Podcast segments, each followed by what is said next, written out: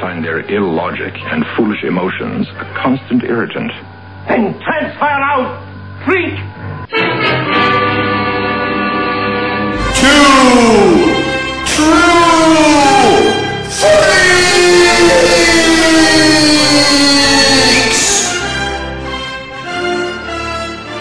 You belong in the circus, right next to the dog-faced boy. I have come here to chew bubblegum and kick ass. And I'm all out of bubblegum.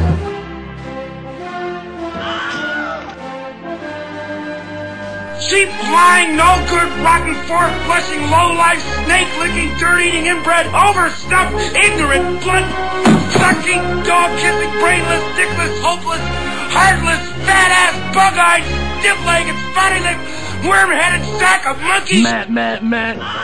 Matt, Matt, Matt. Matt, Matt, Matt. Matt, Matt, meow. And now, together by live simulation via the internet, Scott Gardner and Chris Honeywell. Blah, blah, blah. No, blah, blah, blah! Hello and welcome back to Two True Freaks. I'm your co-freak, Scott Gardner, and with me as usual is my co-freak, former Menudo band member, Chris Honeywell. Say hi, Chris. Hola! And we also are joined once again by our first guest guest freak, Mark Buttrick. Say hi, Mark. Hi, Mark. I mean, hi, everyone. Ah, how you doing? Great. How are you guys doing? Excellent, excellent. We're so happy to Are you- have you on tonight. Are you feeling extra freaky tonight? Uh yeah, I'm getting there, man. Once once I start getting into this alcohol, I'll be I'll be that much better. I need to finish my coffee first. Um but uh, we'll get into our topic in a minute. But we brought Mark in as a uh, as a special consultant, expert, whatever, uh, on this subject. He he is far more versed on it than than either Chris or I. So this this promises to be a very good show. Um, did you guys have anything to throw out before? Uh, I, I just had a couple things to talk about real quick before we get into the main t- topic of the show. Did you have, guys have anything you wanted to shout out or anything?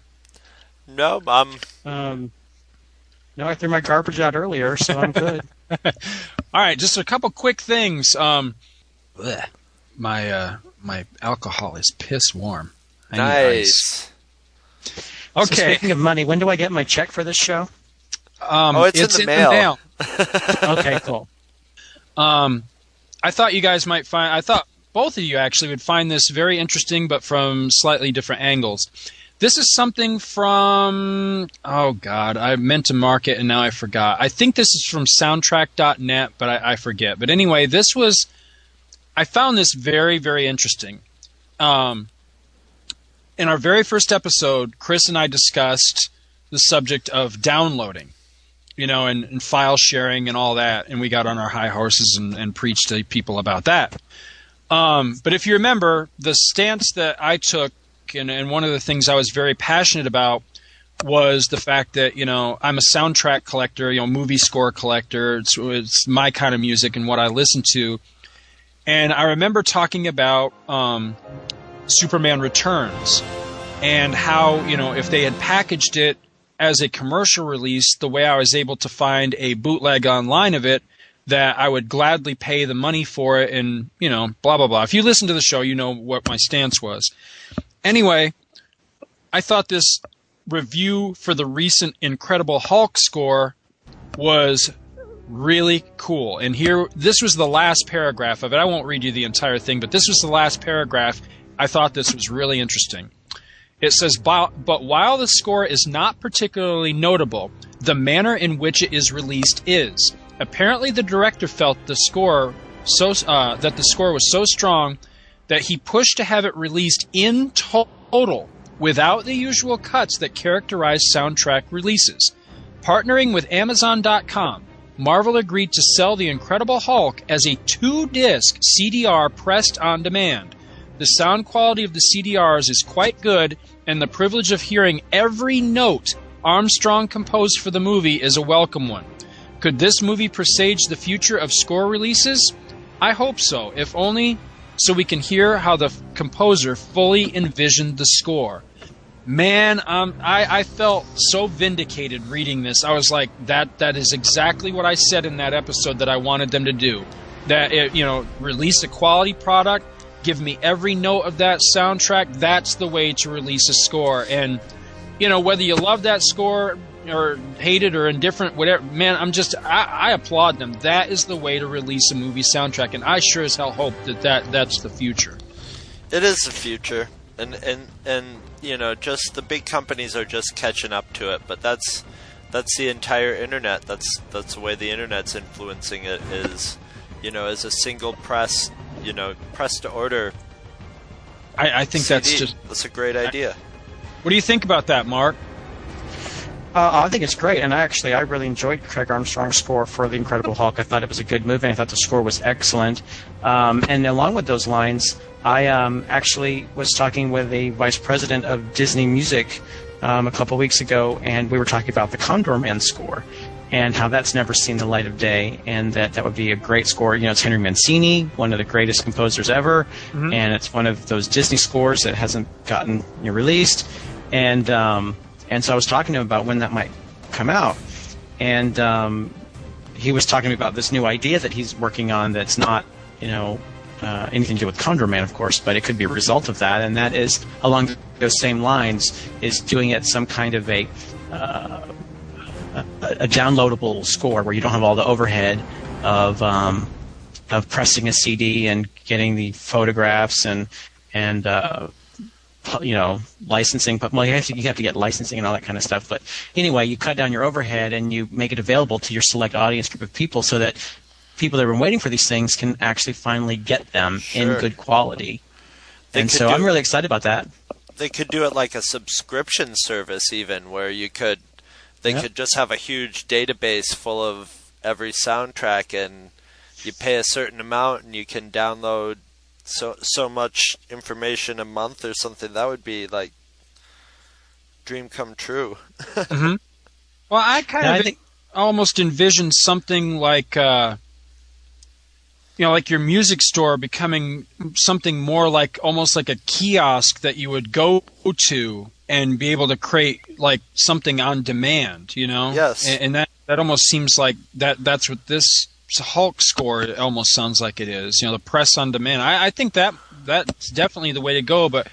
Beyond just the press for demand, I, I just the simple fact of they're releasing this score exactly the way I said in that episode that I wanted to see. I want to see everything. You know, don't give me some pissant album that's got two token score tracks and then the rest of it is like some stupid rock song inspired by the movie or something. I mean, I want the or score that you hear on the radio want- in the background for two seconds. yeah, seconds. exactly, exactly. Like you know, there's so many scores like that. Like the original Ghostbusters score was like that.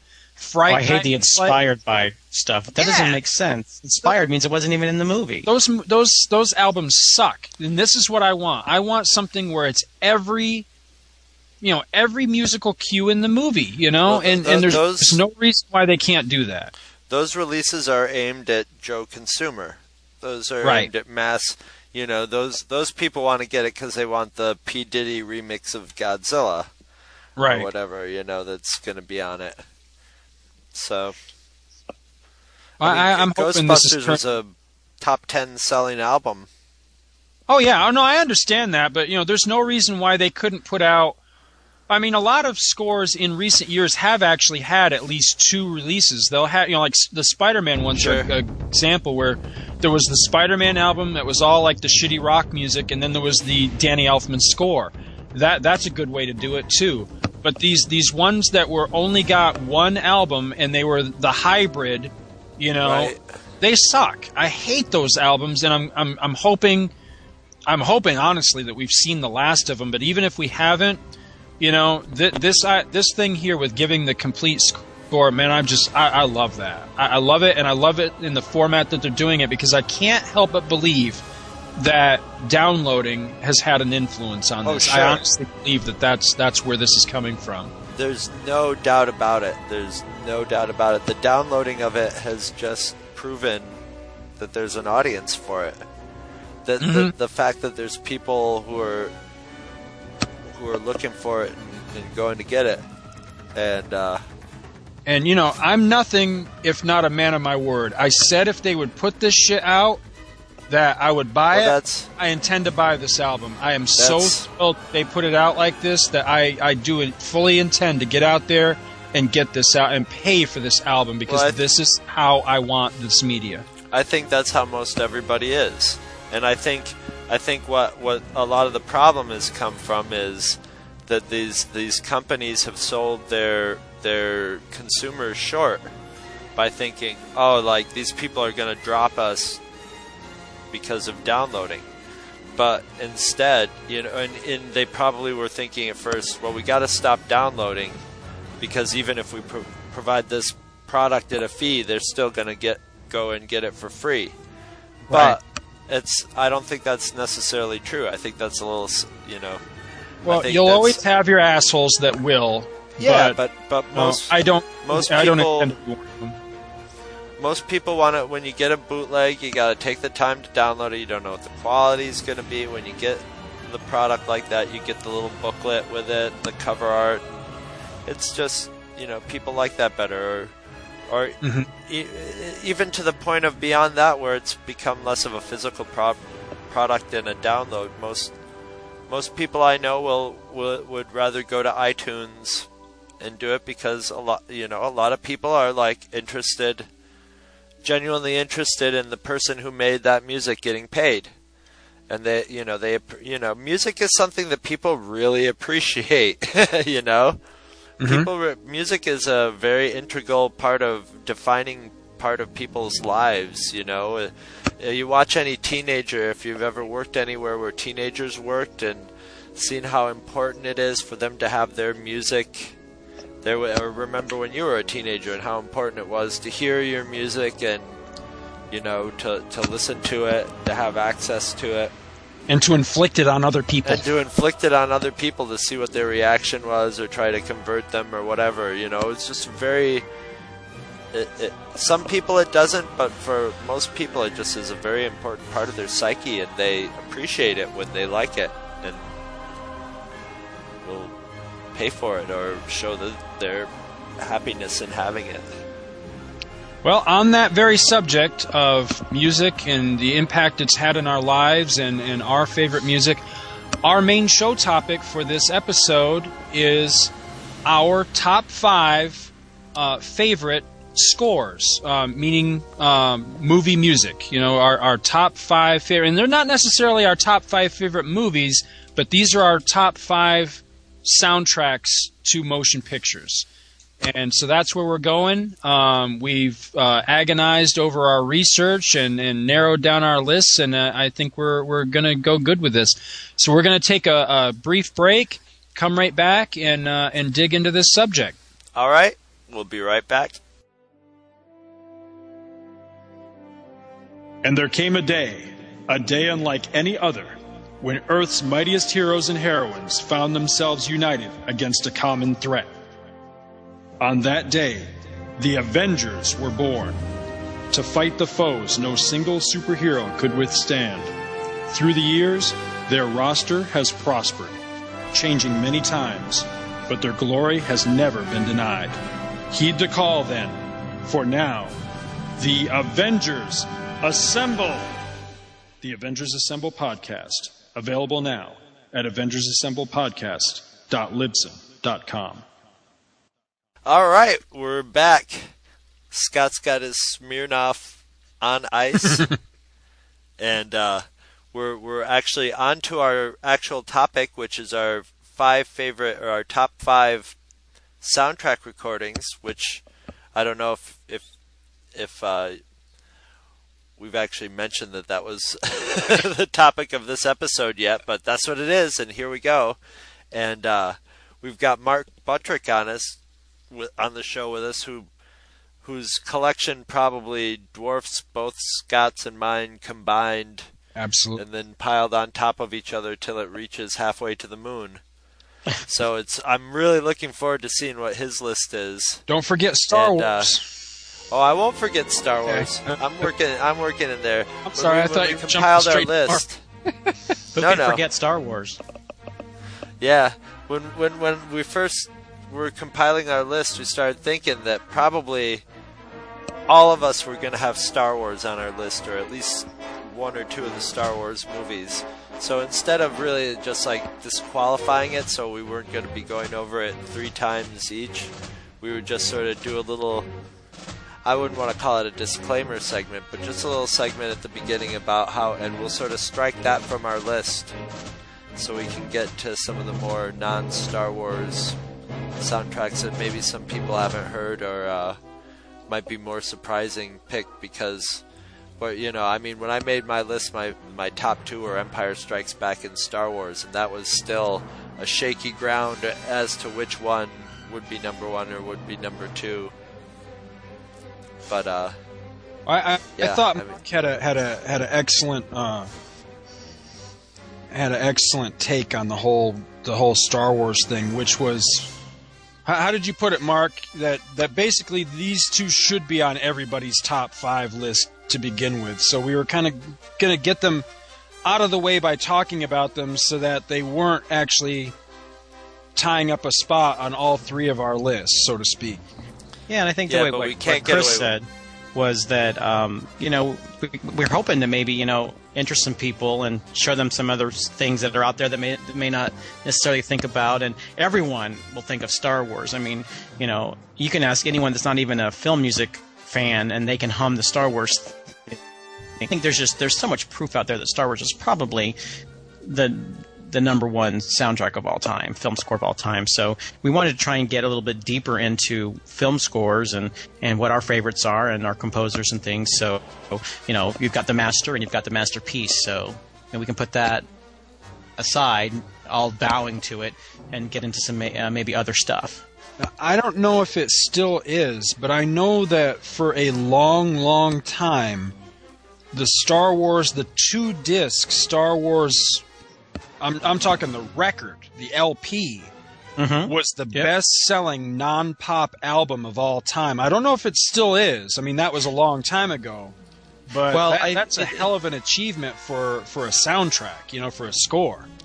It um, if there's anything out there that's beaten it, it's um, Titanic, and um, I think it goes back to movies. You know, I, I always have the problem with people saying that, you know, um, Batman has made more money than any other movie. You know, well, yeah, it might have made more money, but you know, movies are 10, 12 bucks a pop as opposed to 50 cents when Gone with the Wind came out or something like that. Well, yeah, if you do that in adjusted dollars, I bet you that Snow White and the Seven Dwarfs still kicks its ass. I, I would be surprised. Snow White is definitely up there.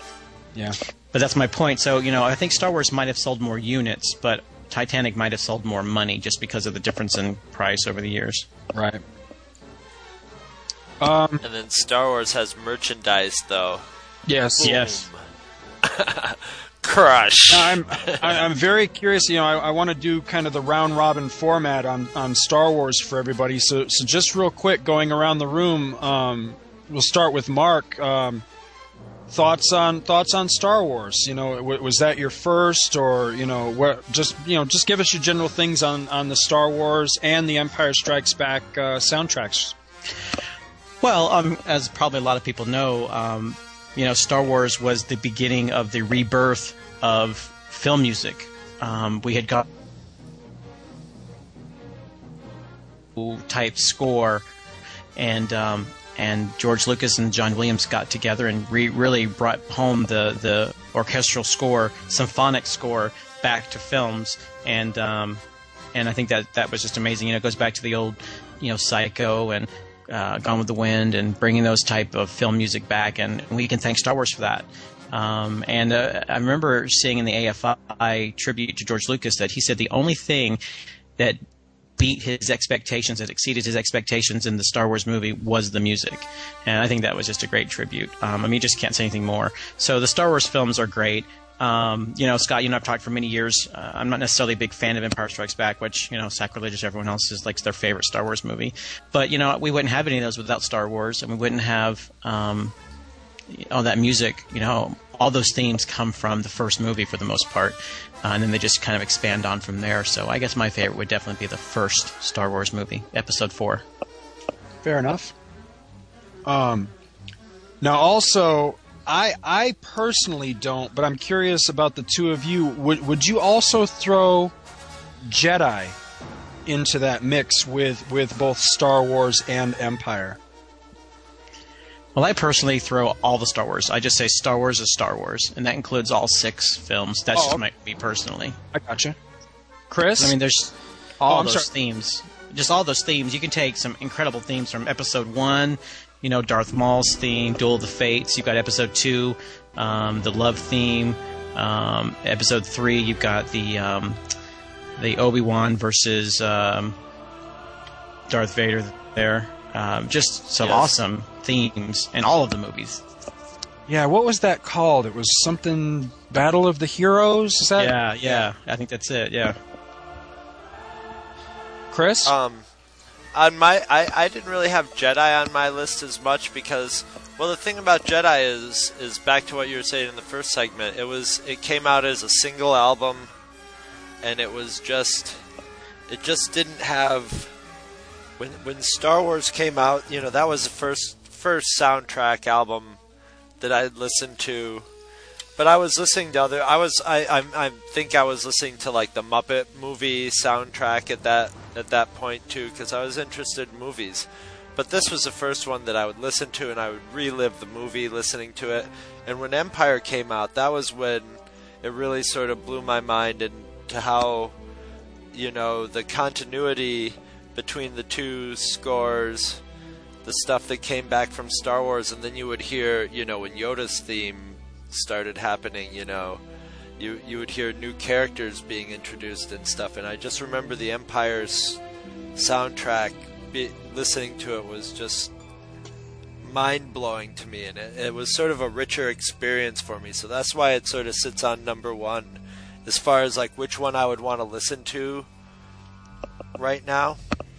But um, yeah, um, like Mark said, all all six movies have, you know, John Williams worked really hard to have themes running through all of them, and and the way the music, everything everything is so tightly put together and well done and artistically done. I really think. Um, Star Wars would have been a great movie, but it wouldn't have been the you know life changing, theater changing movie that it was if it wasn't for the music. I think the music really any kind of rough edges that might have drawn away from it, like bad dialogue or a little rough special effect or something, got sort of glossed over by uh, by the music because the music was just so wonderful and brought you into the whole feel and flow of the movie so much. It was such an integral part of the movie that you know I don't think Star Wars would have succeeded at, at, at the level that it did if it wasn't for the music. Uh, yeah, ab- absolutely. And you know, there's a star, there's a story in Star Wars Legend that I believe is apocryphal, but it's still interesting that Lucas um, actually wanted to go with classical. Um, I believe it was Holst the Planets or something like that. You know, like classical. You know, like sort of like how 2001: A Space Odyssey was done, all with classical music.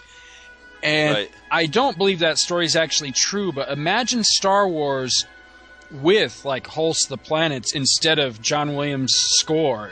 And and I just wonder yeah, I, I can't help but believe that it, it wouldn't have had quite the impact because you know the music uh, you know John, uh, uh, George Lucas has often called Star Wars a silent movie.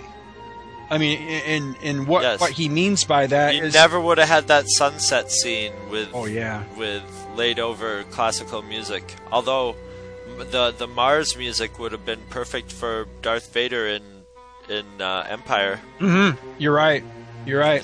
And it's funny well, you you know, mentioned John Williams was asked to do, um, you know, because when they wrote Holst wrote the planets, Pluto hadn't been discovered, although now it's not really a planet anymore. But you know, John Oh, Williams was right. actually asked to write the um, the Pluto portion and complete Holst the planets, but Oh, wow. he, he turned it down. Huh, I'd never heard. That's neat. That's that's very cool. I'd never heard that before. But I think it's very apt that you mentioned the uh, the binary sunset sequence. You know, I to me, I'll always call that track "The Princess Appears" because that's what it was called on the original two LP score. They've since, you know, now that it's out in this special edition, it's called something completely different. I think it's called Binary Sunset. Binary Sunset. But uh, now, you know, yeah. I'll, I'll always think of that track as "The Princess Appears," and that it's very apt because that that's probably my favorite piece of Star. uh, It just all in one track.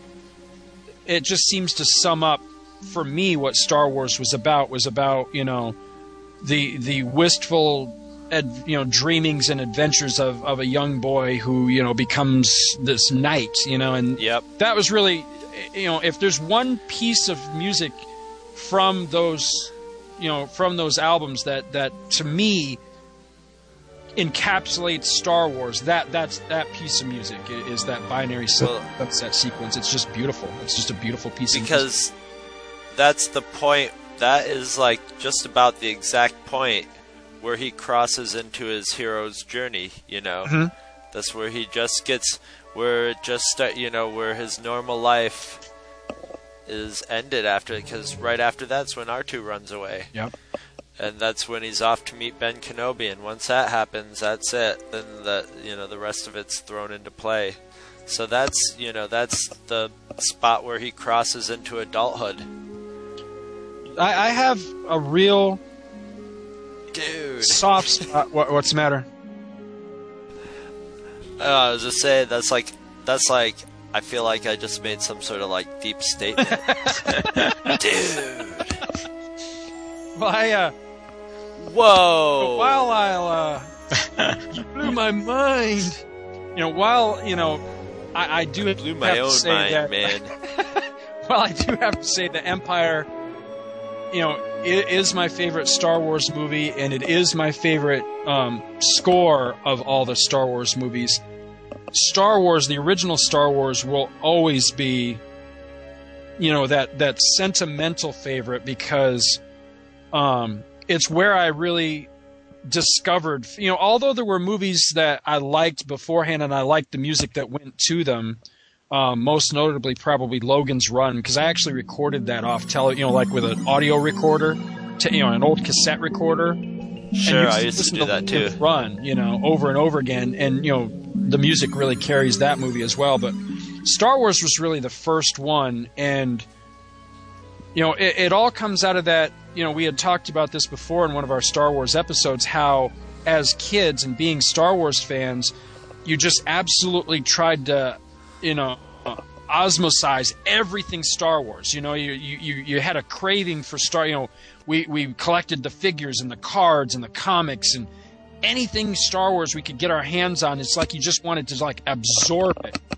And the score was one of those things because I, I actually have you to blame for this hobby, Chris, because you in some trade that we uh-huh. did in fourth grade, it was like a trade for figures or cards or something.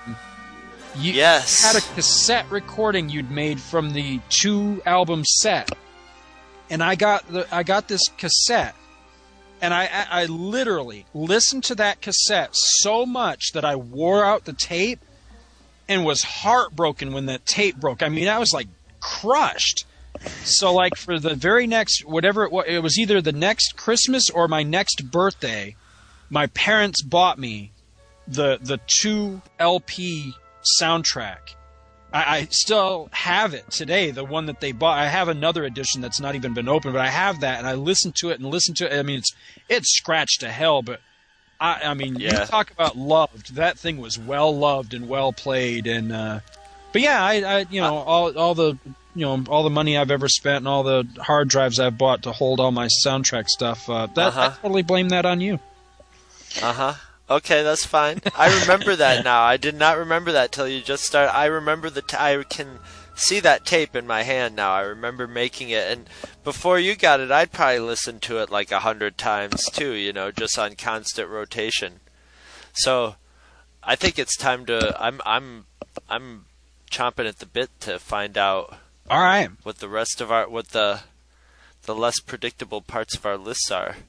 So I think we should uh, we should force our guest to go first, prod him out on Uh, the stage. Sure. Cool. All right. Yeah. Whenever you're So ready. we re- All right. Okay, so um, I guess here we go. Drum roll, please. Um, I guess I should first say that when I came up with my list, which as anyone that's really passionate about any subject, it's almost impossible to narrow down a list to something like top five. Um, but I delved into it and um, I based mine on um, how the music fit the movie. Written for a movie. It's not written to be listened to on its own. It's not written to be performed in a concert hall. It's written to enhance and take the movie to the next level. So that was my first kind of criteria is how did the music fit the movie? Did the music take the movie to another level? And then um, the second thing that I kind of wanted to do is I wanted to really kind of spotlight different composers. So for me, I made it a goal that I could only pick one soundtrack from each composer uh, of the top five. So they're all going to be by a different composer. Um, so my number five is actually um, a movie by Kenneth Branagh called Much Ado About Nothing. And it is written by um, an incredible composer. He's probably my second favorite composer, and his name is Patrick Doyle. Um, and he started on the scene with Henry V back in like 89, so he's kind of relatively new to film scoring. Um, when you talk about greats like Jerry Goldsmith, James Horner, um, John Williams, that kind of thing. Um, but it's a Shakespeare movie, but it's a comedy, very lighthearted, very funny, um, and it takes place in Italy and it just has this great setting for some great music. And, and um, Patrick Doyle, who used to be an actor, uh, and he was with the Royal Shakespeare Company with Kenneth Branagh, um, was asked to do the music for Henry V, which was Kenneth Branagh's first movie and um, it worked out so well um, that he has turned his life all to composing now and doesn't act anymore. But you'll see him guest star in different movies throughout Kenneth Branagh's career, and he's actually in Much Ado About Nothing. He's the role of Balthazar, which is the singer in the movie, and uh, his score um, is great. It starts off with an overture. Um, and you take that same piece of music and you slow it down, and it becomes kind of a love theme and um, uh, a burial march, and it's just just incredible and it's breathtaking, and it takes that movie to a whole new level. And I I have it on DVD, I have it on CD, and uh, I just can't get enough of that soundtrack. So that is my number five. Excellent. Wow. I like your I like your way of picking it too because it's completely different from mine too. So Me too. It's awesome. This is going to be a really interesting show. Who's uh? So I think you're next. Oh, okay. Scott. Um, that's a very good one, Mark. I, you know, I, I, I honestly I don't think I've uh, heard that or seen the movie, so I'd be very curious to check that out. Um, now, I'll give you a, just a quick rundown on my criteria, and it's it's funny. Um, one of them is really funny. Um, but basically, my criteria were this: um, the the albums that I picked basically had to be all great uh, tracks. What I mean by that is there's a lot of soundtracks I really, really like. Um, I'll throw one out there Close Encounters of the Third Kind. Love that score. However, whenever I listen to that album, there are two tracks that I leave off my MP3 player because, frankly, they're annoying. And so my criteria for this was I have to love the entire score. I, I, I have to be able to listen to the entire album and not skip tracks. You know, there can't be any annoying tracks. So, with that criteria, unfortunately, there were a number of my favorites that I had to eliminate in this. So, um, that goes into the listenability factor and also a re listenability factor. You know, I have to be able to. Basically, this is my desert island list. You know, if I suddenly found myself on Gilligan's Island tomorrow for the rest of my life, what are the five scores I, I would take with me? Um, also, and this is where Mark and I are actually coming from completely opposite ends. Um, while I agree with what Mark said that you know the the music has to serve the movie, that is its purpose, that is what it's written for. I approach this more from the album versus the movie, meaning I have to be able to listen to this on its own. And sadly, there are a lot, I mean, a lot of great movie scores that when I watch the movie, I love them. But then you sit and you listen to the album as its own entity away from the movie, and they kind of suck. or they just don't quite. They're just not what I would call easy listening. You know, they're not something I just can put on and get worked up about. But they in the movie they work excellently, and um, I wish I could think of a. Can you think of a good example off the top of your head, Mark? Because I know I, I I should be able. Wasn't to, it?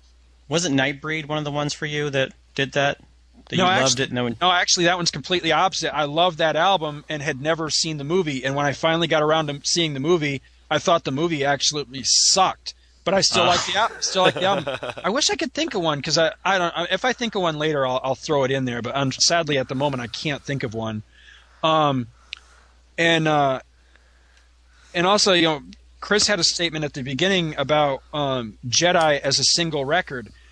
Um, yeah, I mean, if if that was still the only way Jedi existed, then you know that's another one. True. You know that that when Jedi came out, um, it was it, you know Star Wars was a double album, Empire was a double album, and then Jedi comes out and was really for a John Williams Star Wars It was soundtrack. kind of a cheapo. Oh, it was sad. It was really sad, and it, it really wasn't a very good uh, album at all. Um, no gatefold. yeah, it, it just wasn't a very good standalone album. So what I meant by the album versus the movie was um, there are a lot of great scores, but then you look at the album that's released for that score, and a lot of albums are are, are just piss poor. A lot of them, and this tide is turning, but a lot of them used to be where you would get the soundtrack, and there might be one or two score tracks, but then the rest of the album was you know some cheesy rock you know like uh the my the one that drove me nuts as a kid was Fright Night. I love that movie. It's a beautiful score by Brad Fiedel, but the album that was released, the commercial album, sucks. It's like tons and tons of crappy rock music, and I think there's only one actual score track on that album. And it was just pitiful. I mean, but thankfully that that seems to have turned. Also, and I, I did I probably didn't do this as much as Mark did, but I really tried to pick different people. You know, I, I could have gone straight John Williams or maybe even straight Jerry Goldsmith, but I tried to mix it up a little bit, but also also stay true to my own list. Um, lastly, and this was a major factor for me, was sentimentality. You know, the the soundtracks that, you know, despite having heard them for twenty or thirty years, I still love them, and they still take me right back to either being a child, or when I saw them at the theater, or when I saw them at the drive-in, or the person I was with, or you know, just whatever. You know, just you know, you guys know what sentimentality is. So anyway, sorry that took so long. My number five, and I think this one is going to come as kind of a shock to Mark. It was actually somewhat of a shock to myself. Was Hey, the right stuff by Bill Conti. And uh, Great score. Yes, it is a beautiful score, but it, it surprised me because I think this is the only Conti score. excuse me, the only Conti score I actually even own. He is definitely not one of my favorite composers. He's he's not even somebody that um, I'm all that aware of. I mean, I know he's done lots of film score stuff, but I don't know that I even know him that well. I used to have the Rocky soundtrack when I was a kid. Did he do that one? Yep. I think he wrote the Rocky theme. Well, of course, Karate Kid was huge for Bill Conti, and of course Rocky. I mean, you know, you, you know Rocky. Mhm. That's Bill Conti. Yeah. But my favorite Bill Conti score is actually Rookie of the Year. That's one of my all-time favorites by him. Um, but it, it does surprise me to answer to answer your question um, because yeah, I wouldn't think you would be bringing a Bill Conti score in. Um, but yeah, I mean, I know you liked it, and um, you were the one that pointed out to me that it's in the uh, Soarin' Q line. Yes, that's right. Yeah, I was going to comment on that. That yeah, anybody that's ever rode uh, the Soarin' attraction at Epcot, and I believe it's also part of this the the Q score at I think it is the California Adventure one. Um, yeah, that the the right stuff is used in there. Um, also, I want to say, um, and I've got notes for my other picks as well. That I'm going to tell you the the version that I think is best of these particular scores, and the one to get for this the one that I have is just simply called the Right Stuff bootleg because the one, the commercial one that's out there, is actually shared. It's the Right Stuff and I believe North and South. Does that sound? Yeah, Yeah, it's it's connected together. it's short. I mean, there's only like five tracks, I think, but the bootleg is longer. It has several more tracks than what is on the uh, the commercially available score. Um, I just I really like the score.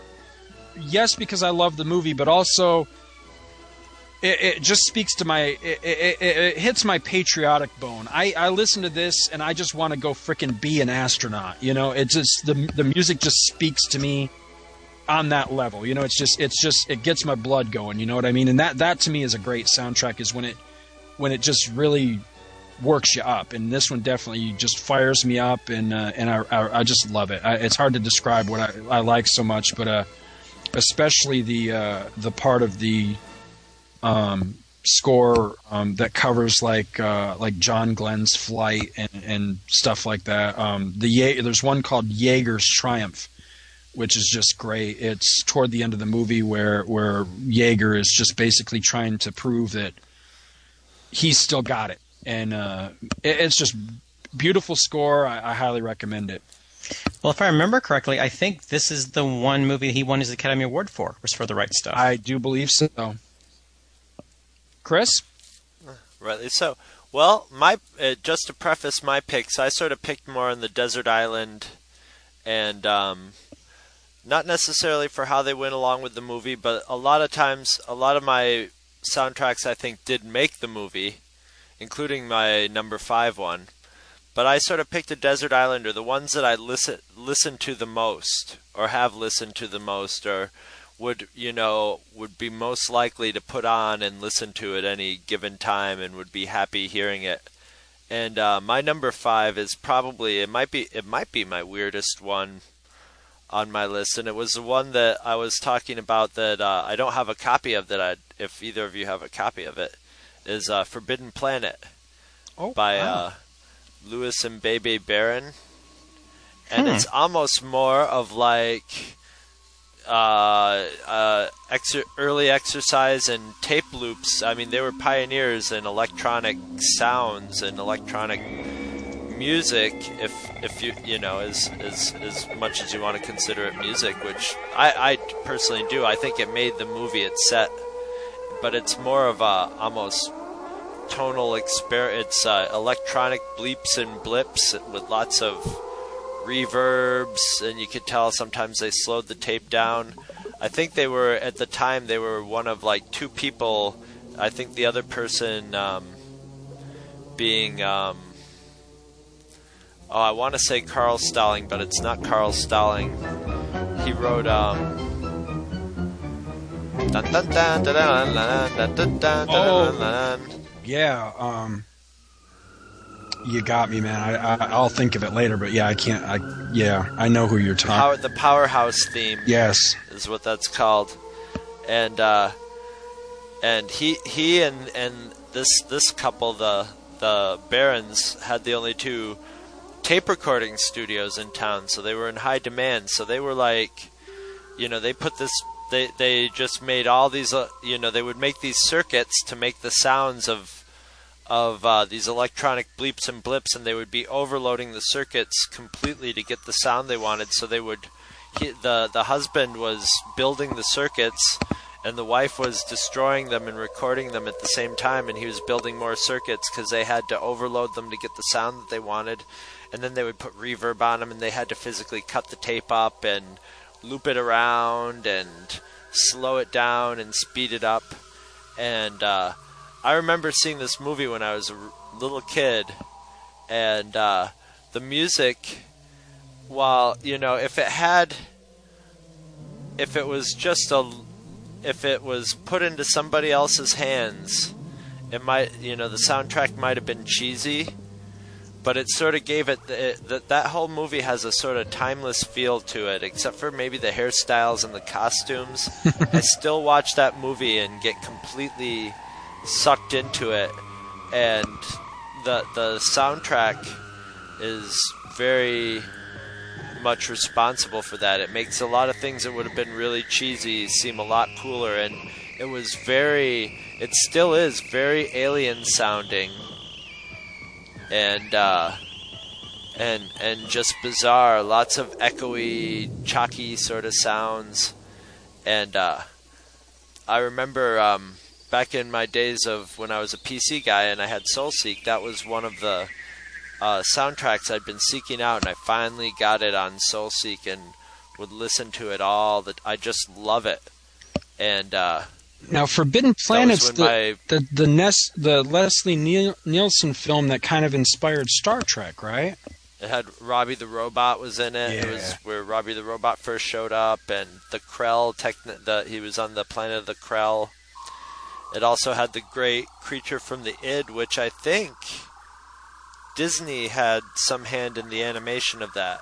I think And I think Disney had some hand in the in all the special effects in this, and uh, it was and it was also had the distinction of being like, I think it was, it was it MGM, whatever studio made it. It was one of the first really where they put a lot of money into the budget and a lot of time and effort into it, and you know they hired these experimental um, musicians to, to make the music, and they really put a lot of work into it, and it paid off. I mean, the special effects still stand up to this day. They still completely draw you into the reality of it, even if some of it's a little cartoony. It's a great movie. I was watching chunks of it. There's all sorts of chunks of it on YouTube, and I was watching it today, and brought me right back to when I was a little kid, and would, they would play it on. Uh, one of our local TV stations like at 11:30 at night, and I'd have to sneak up and watch it. And I just remember the first time I saw it, just freaking out. So that's my number five. Cool. So uh, let's take a break, and we'll start whipping through the rest of uh, what we got here. Cool. Hi, folks. I'm Chris Honeywell from Two True Freaks. If you're like me, you love those classic soundtrack themes, but you feel that they're missing something. Well, I've figured out what that something is. Words! Yes, I'm practically tone deaf, but it hasn't stopped me from using rudimentary lyrical techniques to bring you this amazing collection called Honeywell sings the shit out of classic movie themes. Volume 1! Yes, you'll hear me croon all your sensitive celluloid favorites like. Oh, Princess Leia didn't know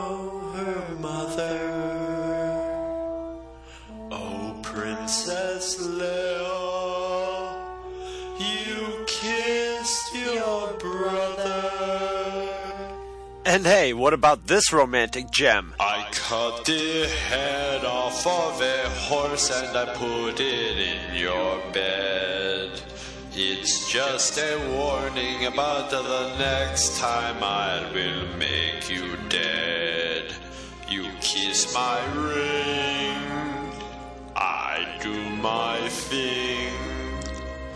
It's just my job here in the mob. I am a slob. Whoa, but just because I have a sensitive side doesn't mean I can't wax majestic. Finding idols, digging bones. Women call him Indiana Jones. He hates Nazis, he hates snakes, but he ironically always runs into snakes. Yes, not only will my singing soothe and inspire you, but sometimes it will also Scare the shit out of you.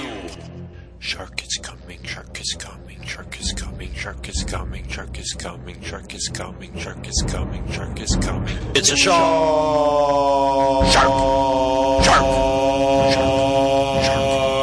About 20 feet long and it's gotta eat. Shark. Shark. Shark. Shark.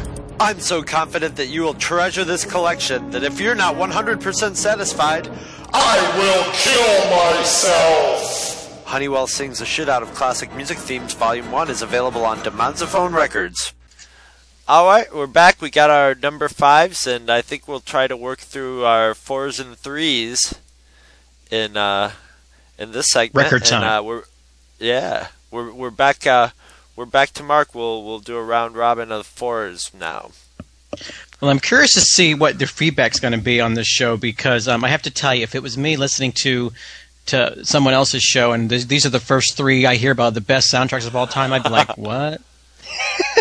well, they are on the bottom of our list, sort of. Let of. me just tell your listeners that um, it's not as easy as it looks. Put your list together and keeping out, you know, all our criteria and see what you come up with. yeah. I Um, agonized over this all weekend. I really did. So I would tell you my number four is a little bit, little bit more mainstream. Definitely a, a wider known composer um, to a great film. Another film that the music, this movie would not have made it at all if it wasn't for the music, and that is Ennio Morricone's score for The Mission.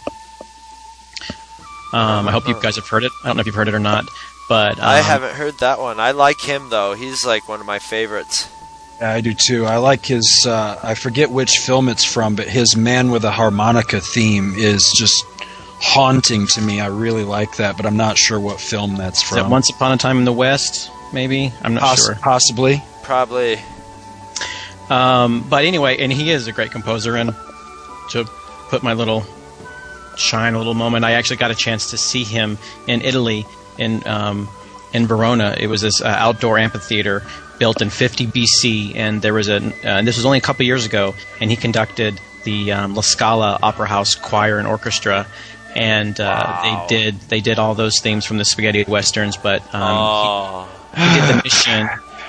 Yeah, and it was outside under the stars. It was incredible. I got But to meet did- George Lucas. I got to meet John Williams. I got to meet Yeah? Morricone. Oh, Brag, they like? brag, I'm happy for you, man. I'm happy for you. I'm not. Did George tell you that I said hi? Tell him I'm still waiting for my money. Oh, oh, okay. Um, so anyway, I digress, but um, it was a great score, and, and the point that I was getting to is that um, they ran out of encores. Um, everyone kept clapping; they weren't going to go home, and they literally ran out of encores. And he had done the mission earlier in the in the um, concert, and uh, so he had to come back out, and they actually did the mission a second time um, just to give the people what they wanted. So it's great, but it's a great score, choir. Um, full orchestra. You've got Gabriel's oboe. You've got On Earth as It Is in Heaven, are two huge pieces that have made it out of that movie. Um, so anyway, that's my number four. Excellent. Wow. I really liked his soundtrack that he did for uh, Mission to Mars. Yes, the very good Uh, score. That was um, that was one where where um, it was sort of a standard soundtrack, and then when it hit this one part when they were almost at Mars, it turned into this huge pipe organ.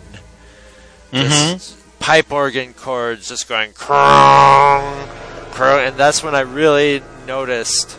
That's when I was like, I gotta see who did this music at the end of this because it was so jar. It was weird, jarring, kind of organic, but still mechanical sounding.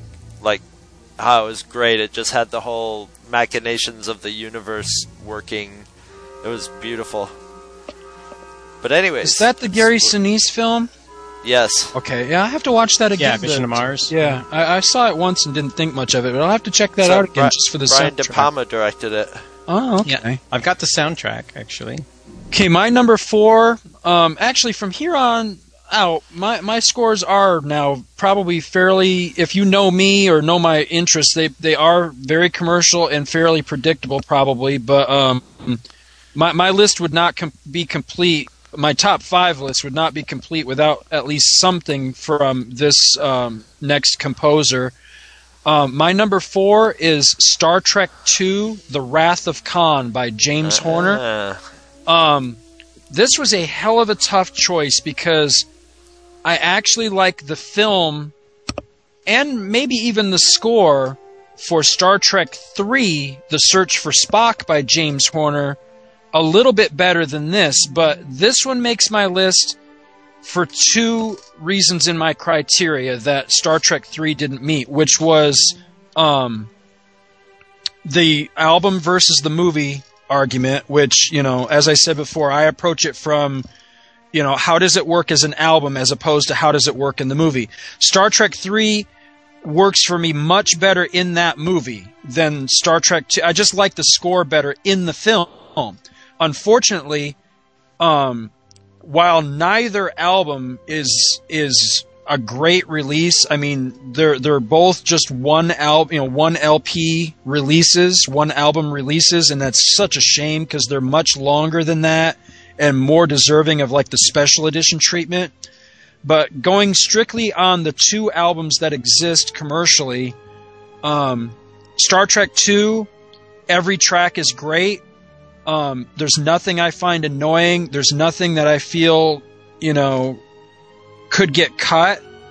Whereas Star Trek 3 has at least one that comes immediately to mind that, that is very annoying, and then it's got another one that's just kind of like, eh, I could live without that one.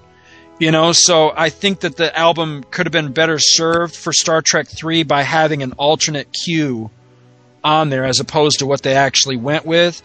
So, and then the other criteria, of course, is sentimentality.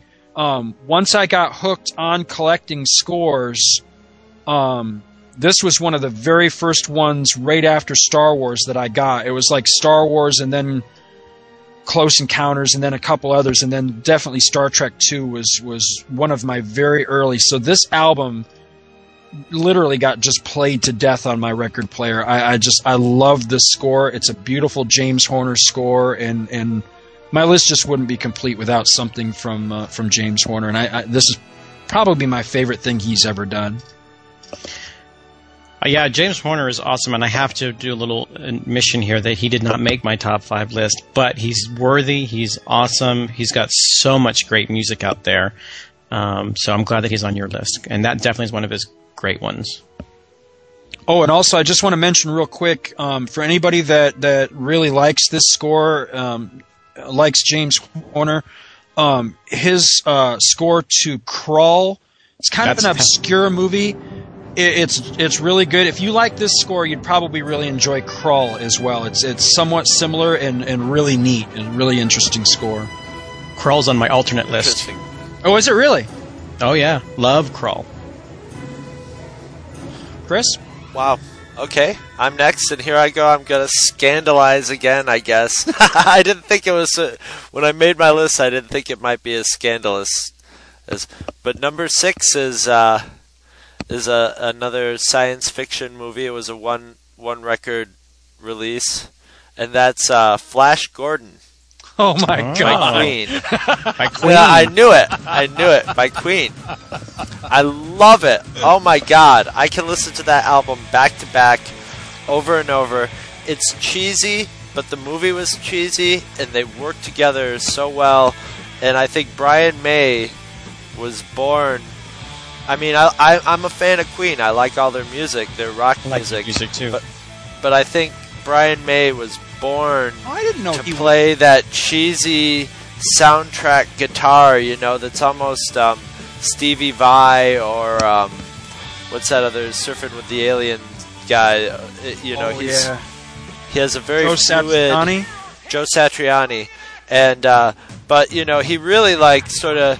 I mean, I think he based he did a soundtrack for a movie, a Japanese movie that was like uh, sought after by like all the rock guitar fiends that I knew back like in the early '90s, and it was basically the Japanese version of the Power Rangers. So it was that really just cheesy music, but he did this whole album, and it was great because it's all this great guitar theatrics, and uh, and I think that sort of got he applied that to the Flash Gordon music. I mean, that's pr- it's pretty much that's pretty much the band Queen, and you know anything orchestral is just like synthesizer stuff. And the soundtrack has is an, is another one of those soundtracks that a lot of times I don't like this, but it works perfectly in here where it has dialogue and sound effects from the movie all Mhm. through it, scattered all the way through it. You You're- know, it you're starts right. out I with hate those kind of albums usually for because the most part, it drives me nuts. But in this, it works perfectly because it's all just so cheesy and fun. Because I know And, the uh, commercial release of uh, Apollo 13 by James Horner drove Mark and I nuts because uh, through every, you know, all of the rock music on there is unmolested, but any of the score tracks on there have the friggin' dialogue and sound effects on them, and it's Right, as it, yeah, so that the normal people won't get bored by the Yeah. yeah. And if you get the um, the, there's another version of the Apollo 13 score out there without dialogue, and it's like hundreds of dollars. Well, anybody that, Insane. that wants it, just buy the DVD because it has the isolated score on the. Does it? Cool. hear. Yeah, the entire thing too. It's aw- it's awesome. Well, I would just like to say that um, I better get a handwritten snail mail from Joe Satriani for the shout out because it's one in the morning. I'm half in the bag and I pulled his name out of my ass. I don't know how that happened, but um, I just wanted to to say that. But yeah, it's funny, man. Flash Gordon. And not, I'm I'm not putting it down. It's a, it's a great score, but wow, you really you you surprised me on that. You really did. And it's funny because uh, I watched that with my children for their first time, not too many months ago, and immediately they asked me to burn them a copy of this of the soundtrack. They wanted it, and, and it made me nervous because I never want to have to question the sexuality of my children. So it made me a little nervous to burn them a Queen album. But uh, but yeah, it is. It's, yeah. it is great. No, I'm kidding. It, it, was a great soundtrack. It really was. And, and the and Brian, since you mentioned. I'm sorry. I was just going to ask the Brian May that you mentioned. Now, is this the Brian May that did He's the a guitar player for?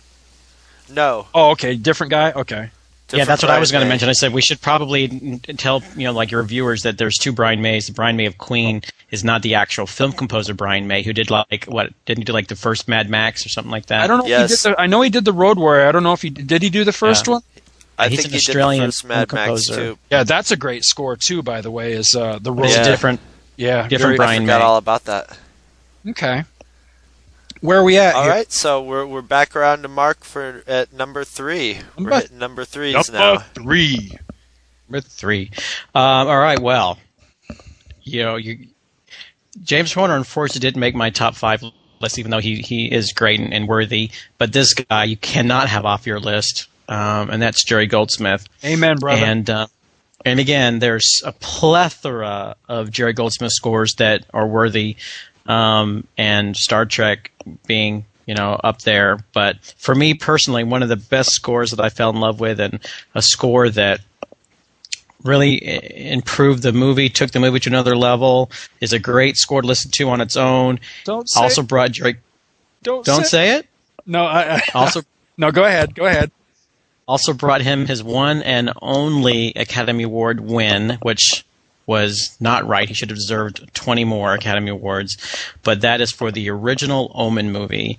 Um, his music in that is awesome and uh, and definitely worthy of an Academy Award. And um, I I just you know they even remade the movie, and um, the movie didn't make any sense to me the remake because it's exactly shot for shot the original movie. But Yeah. um, they even you know Jerry Goldsmith's score kind of showed back up in there again, and that's just how great his music is, and the music from that movie was. So that's my number three, The Omen, Jerry Goldsmith. That, that music has been freaking people out for for years. I'm I'm And looking I- it up right now in my collection because I I I'm ashamed to admit it. I don't have this score, but I know that I have the main theme on a compilation album, and I'm I'm scrambling to find it so I Sure can listen have to it. it, refresh myself because. Uh, I, I know I've seen There's- the movie. I just can't remember how the theme goes. There's a yo- there's there's thousands Bum, of young bum, goth bum, couples. Yep. Um, There's thousands of young goth couples who have little kids named Damien. that- That's of right. This movie and this music.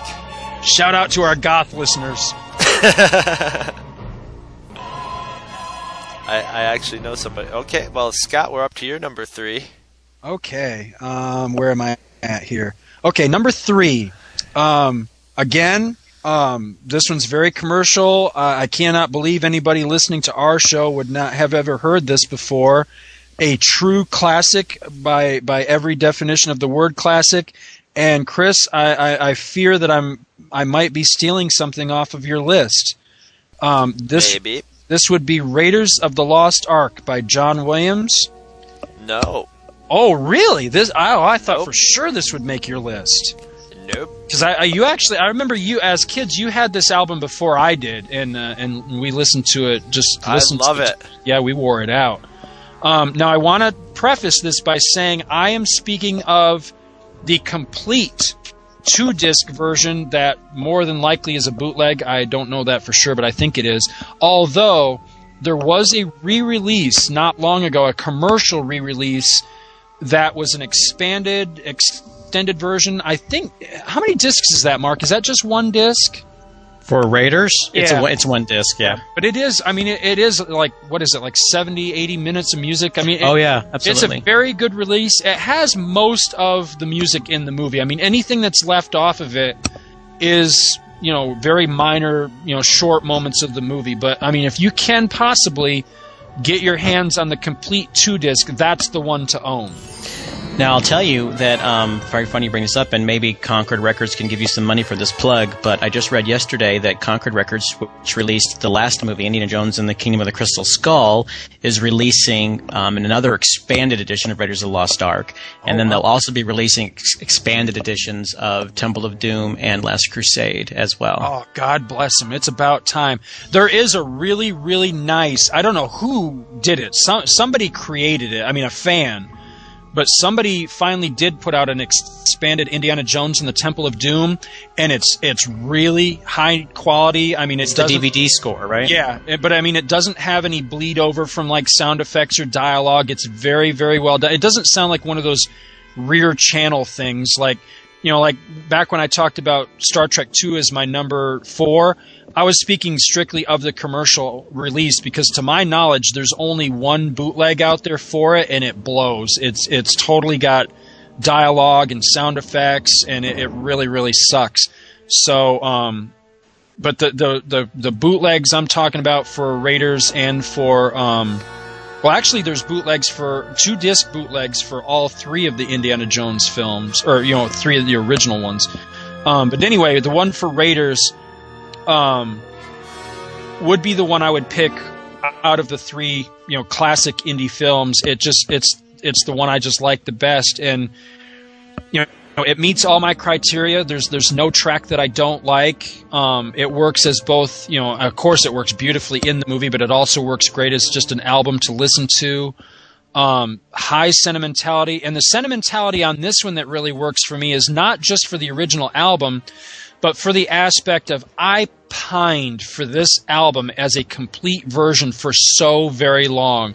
This was one of those albums that I would listen to and love, but then I would watch the movie and there would be tracks in the movie, like the whole beginning sequence of the movie, you know, when Indy's going through the jungle and he snaps the gun out of the guy's hand and, you know, leading up to going into the temple. All of that music was not on the original release and I used to just pine for it. I was like, "Oh, I love why isn't that music on an album?" And you know, the part where the the monkey gets poisoned with, you know, with the with the poison dates, the where Indy rocks the giant statue and smashes through, you know, none of that stuff is on the original release. And like I said, I would just I would just pine for I was like, "Oh my god, please God, one day release, you know, this music and to finally have it, you know, just it just pushes this album right up there. You know, it, it's one of my absolute favorites. Great, great score, and uh, along the lines of Binary Sunset from Star Wars, The Well of the Souls. You know, the, the Mhm. sequence of the movie where where Yeah. it takes the staff and and finds the location of the well. If that music doesn't move you, I mean, you're just dead inside. It's Yeah. beautiful music, you know. It's John Williams. Yes. Yeah, I can hear it in my head right now. Me too, absolutely, absolutely. Chris. All right, now my number three. Okay, I, I don't think I'm going to be that scandalous until I get to my number one. So I'll give myself a little break this time. Um, my number three is Walter Carlos, Clockwork Orange. I knew this was going to be on your list somewhere. Isn't that Wendy Carlos? It is. It is now, but not when this. If, if if it was Tron, it would be Wendy Carlos. Oh, okay. And that's when we started to figure that out when we were in high school. When started when you listen to Clockwork Orange and, and and Tron, it was obviously the same composer, yet there was something different there. Remember when you And, got that you know- album and I was like, "Oh, that must be her brother." yeah. Poor Wendy. They sound so alike. But um yeah, I just I just love I I I love it even though it's really sort of just sort of a um extension of Switched on Bach. It, the way it fit with the movie and the way that and and and then and then of course it's got I want to marry a lighthouse keeper on it. So there you go. Game set match. I, I actually one one of the bands I was in, we played with another band called Full Throttle Aristotle, and as their encore, they would play "I Want to Marry a Lighthouse Keeper," and I thought that was I think I was the only person in the whole room who was like flipping out, going "Yeah," lighter up in the air, yes, and uh, I just I just love it. I love I love the way. Uh, and it's another electronic music score. And you know, a lot of times I don't like the sort of electronic stuff. You know, when they would make the cheesy electronic versions of the Star Wars soundtrack and stuff, Mhm. there were all those um, knockoff sort of copies of it stuff. It always usually Hey, hey, hey, hey, hey! kind of Moog cheesy. rules, buddy. Moog rules.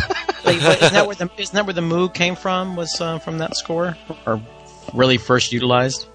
from this, it, it, it- yeah, probably very, very much is. I remember my parents got an album that was one of the. It was uh, it had um I can't. re- It was Synosphere or Synergy was the name of the band, and they did uh they actually had, it was kind of a hit. It was their version of um, Classical Gas Mhm. all done on this Moog, and you know there was a picture on the back of the album of of the Moog that they put it together on, and it's this little keyboard, and this whole room that's dedicated to the computer that ran this keyboard, and it was cool, but it still you know it still sounds kind of cheesy, but like the Clockwork Orange music, it manages, it has a mood to it, you know, that he really worked. The you know he really put a lot of thought into he at the time Mm-hmm. put a lot of thought into um, how the how the how the actual sa- physical sound of the electronics could be used to work with the actual piece of music where I think a lot of the other people who were doing that were just so in love with the technology and they were either more on the technology side than the music and he was right there on on onto both sort of like a old school Thomas Dolby kind of person who's really or Todd Rundgren who's very musical but he also is very technical Mhm. but and uh and it and it, and it really worked really well for the movie and it's one of the things that keeps the movie from looking besides Stanley Kubrick directing it that keeps it from looking really dated or not working anymore or becoming cheesy you know and it could have been the thing that made it cheesy you know if it was handled incorrectly or not as well but of course it was a Stanley Kubrick production so everything was was all worked out and figured out to its greatest degree. And I think that's one of Stanley Kubrick's best movies. I think it's one of the movies where all the elements, all the elements of his directing style and the music and the acting and every and the cinematography all came together into the perfect combination. So, yeah. But yeah, I listen I listen to that soundtrack all the time. When I when I was I, I don't know if we pointed this out at the beginning of the show, and I really meant to, and I apologize if I didn't. I meant to point out the fact that we don't know each other's list. We we went into this blind, not knowing what what were on the other person's list, and I, I thought it would be more fun that way. But this one, I, I was I was along with Raiders. I really was expecting to be on your list, and I, I'm I'm glad I I wasn't wrong. But back when you uh, when we did the uh, at some point in an earlier episode, you, you dropped a mini bomb on me when you revealed that One Flew Over the Cuckoo's Nest was your favorite movie because I always thought this was your favorite movie. And at the time, I Uh, was struggling in that episode to remember this movie. I couldn't remember the name of it. And then when I was doing research for, for this, uh, this episode, it suddenly came into my mind and I was like, oh yeah, this was the movie I thought was his favorite movie. But I know, I know it's one of your favorites. So I, I really am not surprised that this one made Yeah, I love Stanley Kubrick. He's not like if I was a filmmaker, I would not be that kind of filmmaker. But man, I love the way it worked for him. Mhm. But I, I, I, I, even uh, a lot of people really hated uh, Eyes Wide Shut when that came out, and I saw that in the theater three times. Never seen it. All three hours of it, I sat in the theater with all my friends, falling asleep next to me, just like eating it up, eating it up. Every frame was so beautiful in that movie. Does she get Everything. naked in that movie? Uh, all kinds of people get naked in that movie. No.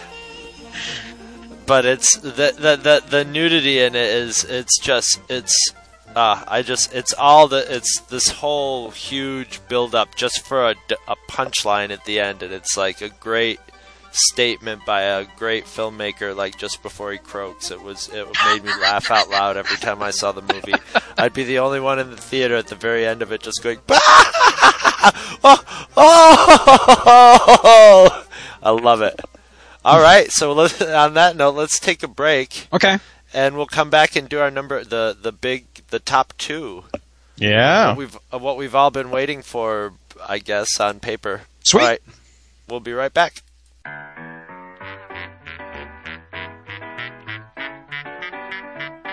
I want to marry a lighthouse keeper and keep him company. I want to marry a lighthouse keeper and live by the side of the sea. I'll polish his lamp by the light of day so ships at night can find their way. I want to marry a lighthouse keeper, won't that be okay? We'll take walks along the moonlit bay, maybe find a treasure too. I'd love living in a lighthouse. I dream of living in a lighthouse, baby, every single day. I dream of living in a lighthouse, a white one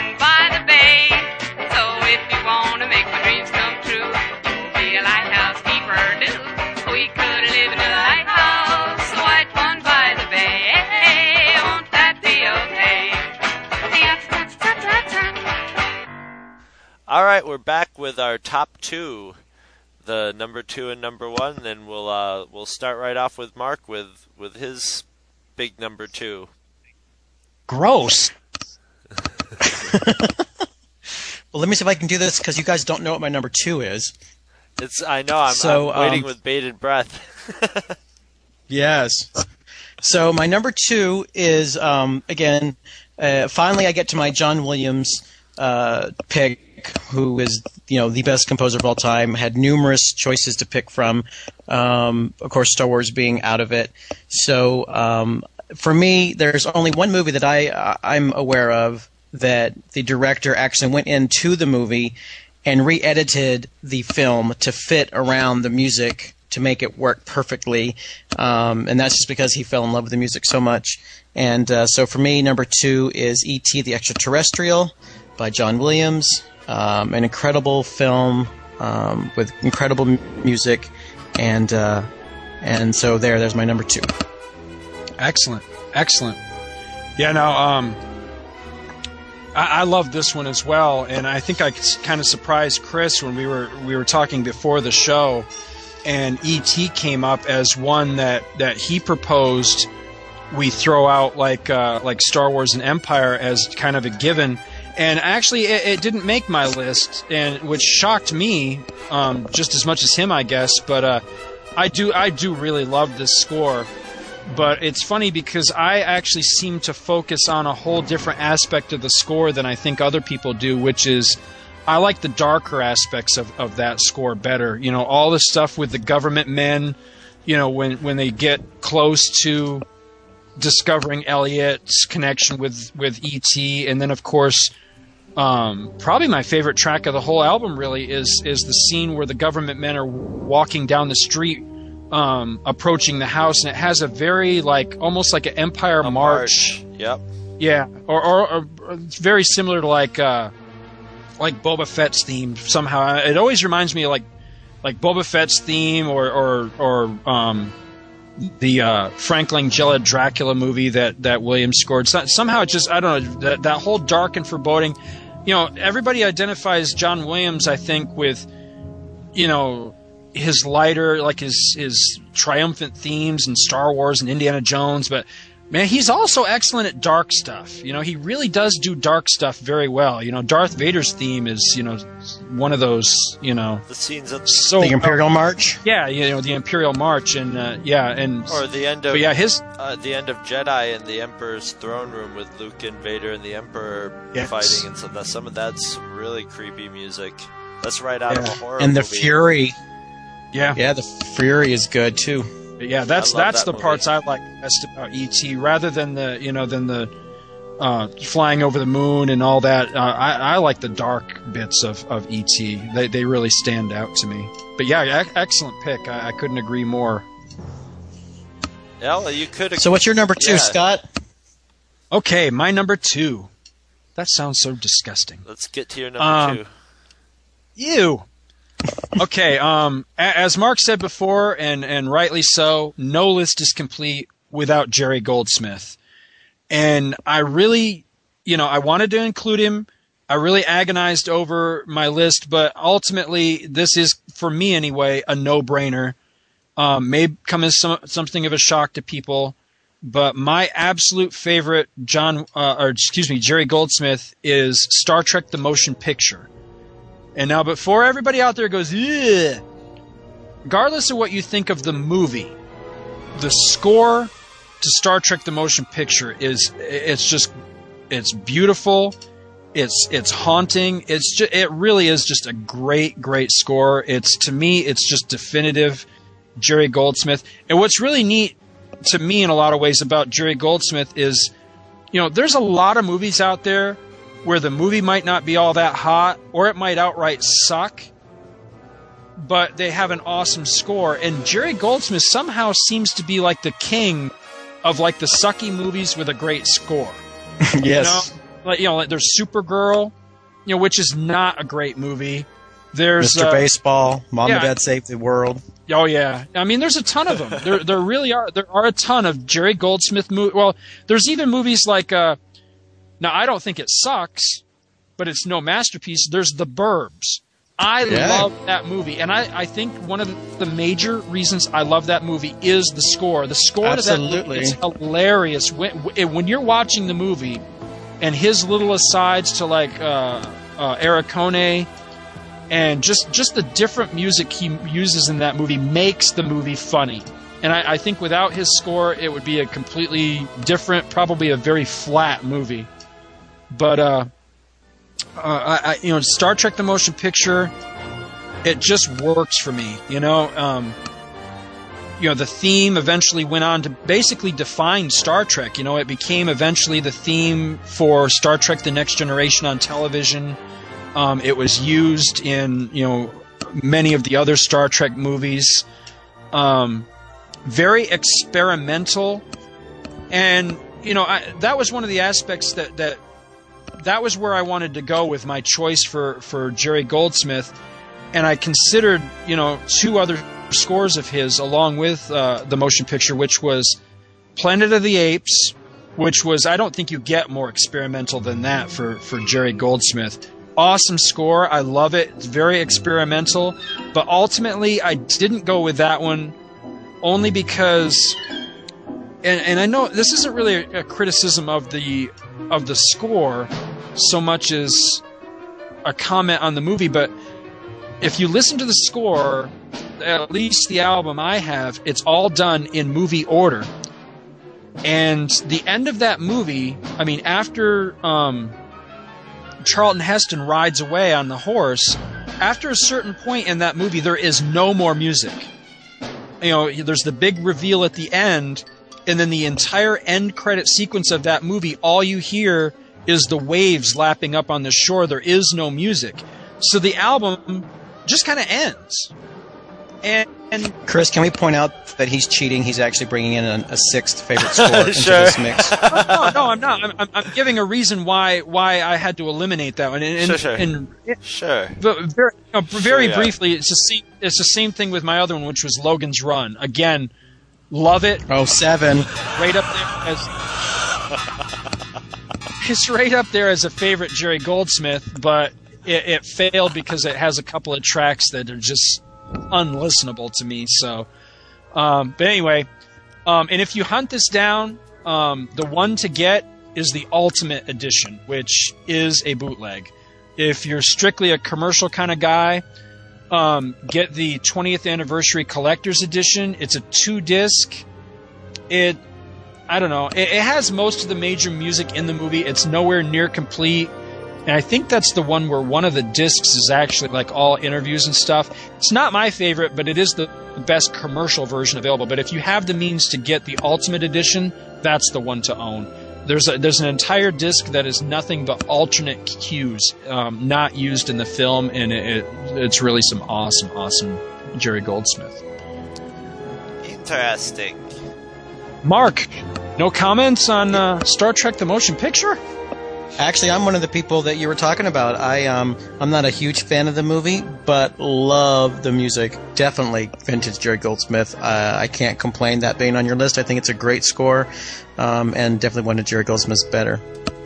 Amen. Chris? I like it too. Although it probably wouldn't make my list as as much, but I like it. And my number two is since if you notice I didn't really pipe in too much about it because my number two is also E.T. the Extraterrestrial.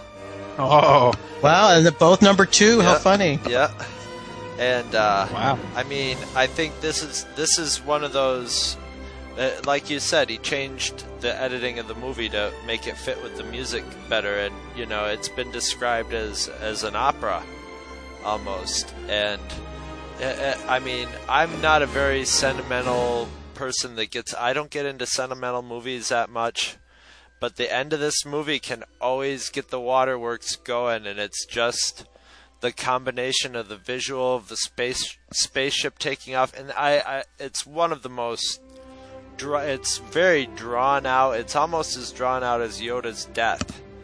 Not quite, but it is. It's a very draw. Everybody says goodbye to ET and hugs him and says their goodbye, and everybody has their moment. The ship slowly takes off and flies away. But the the way it progresses with the music, just layering it and layering it on, I cannot watch it without the waterworks going. It's like the ultimate and the best the best kind of manipulation you can get in your movie experience of you know of, of manipulating an audience's emotions which has been going on throughout the whole movie but that's just the pinnacle of it at that at that point. point and i love on the soundtrack the end credit music of the just the piano theme and i think that's john williams Mhm. playing it too so you get to actually it's it's just John Williams playing his composition, which is a neat thing to hear.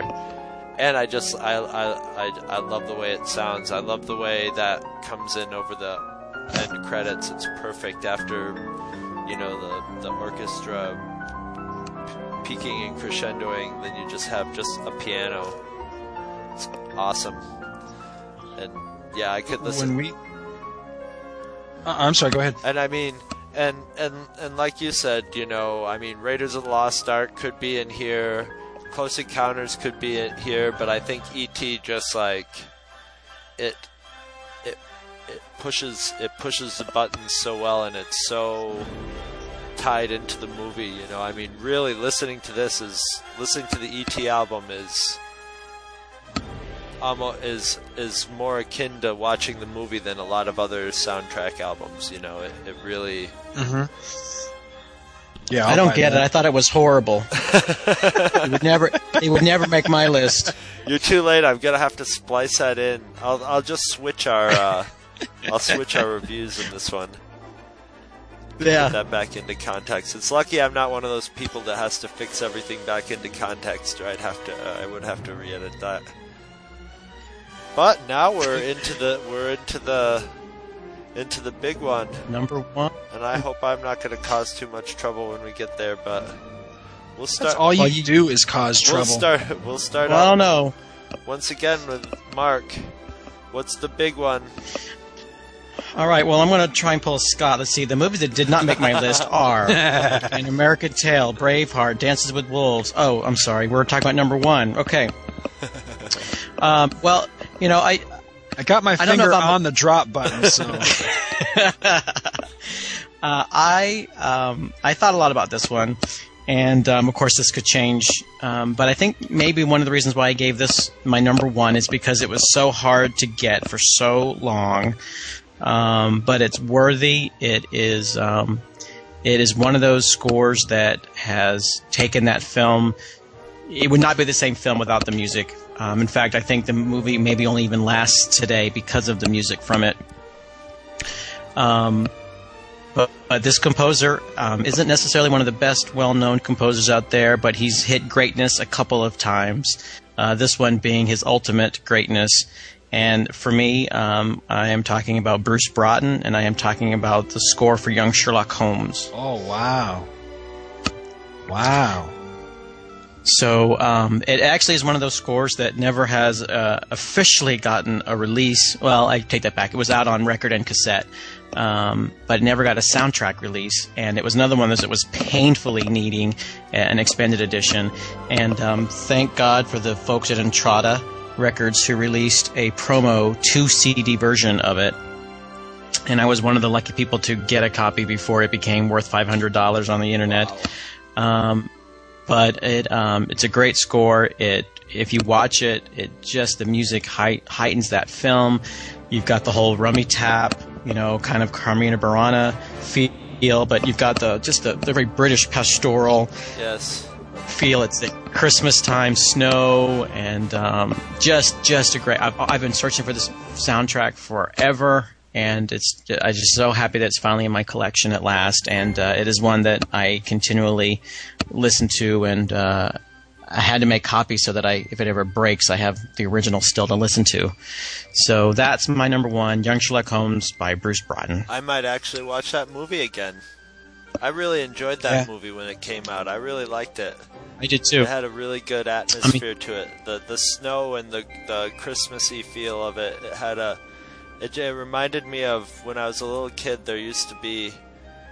I can't remember what it is, but it, it used to be a serialized show on Disney with this kid who made inventions, and just the whole feel of the father who was making his inventions. Anyway, I, I thought that movie really captured that whole British, whether it's you know reflected in reality or not, that whole you know y- pastoral British feel to it, where you know with it it was Sherlock Holmes more through a Spielberg filter and more of the sort of mad inventor kit. You know, he was a he was a crafty kid, and this it, I, I, I really liked it. it. It Mhm. was sort of a little like uh, Temple of Doom. You know, it had a sort of that that pagan thuggy feel to it with the Uh-huh. And it, but it also was wasn't it PG thirteen or they they there was I believe so. because people were getting shot with psychedelic drugs and having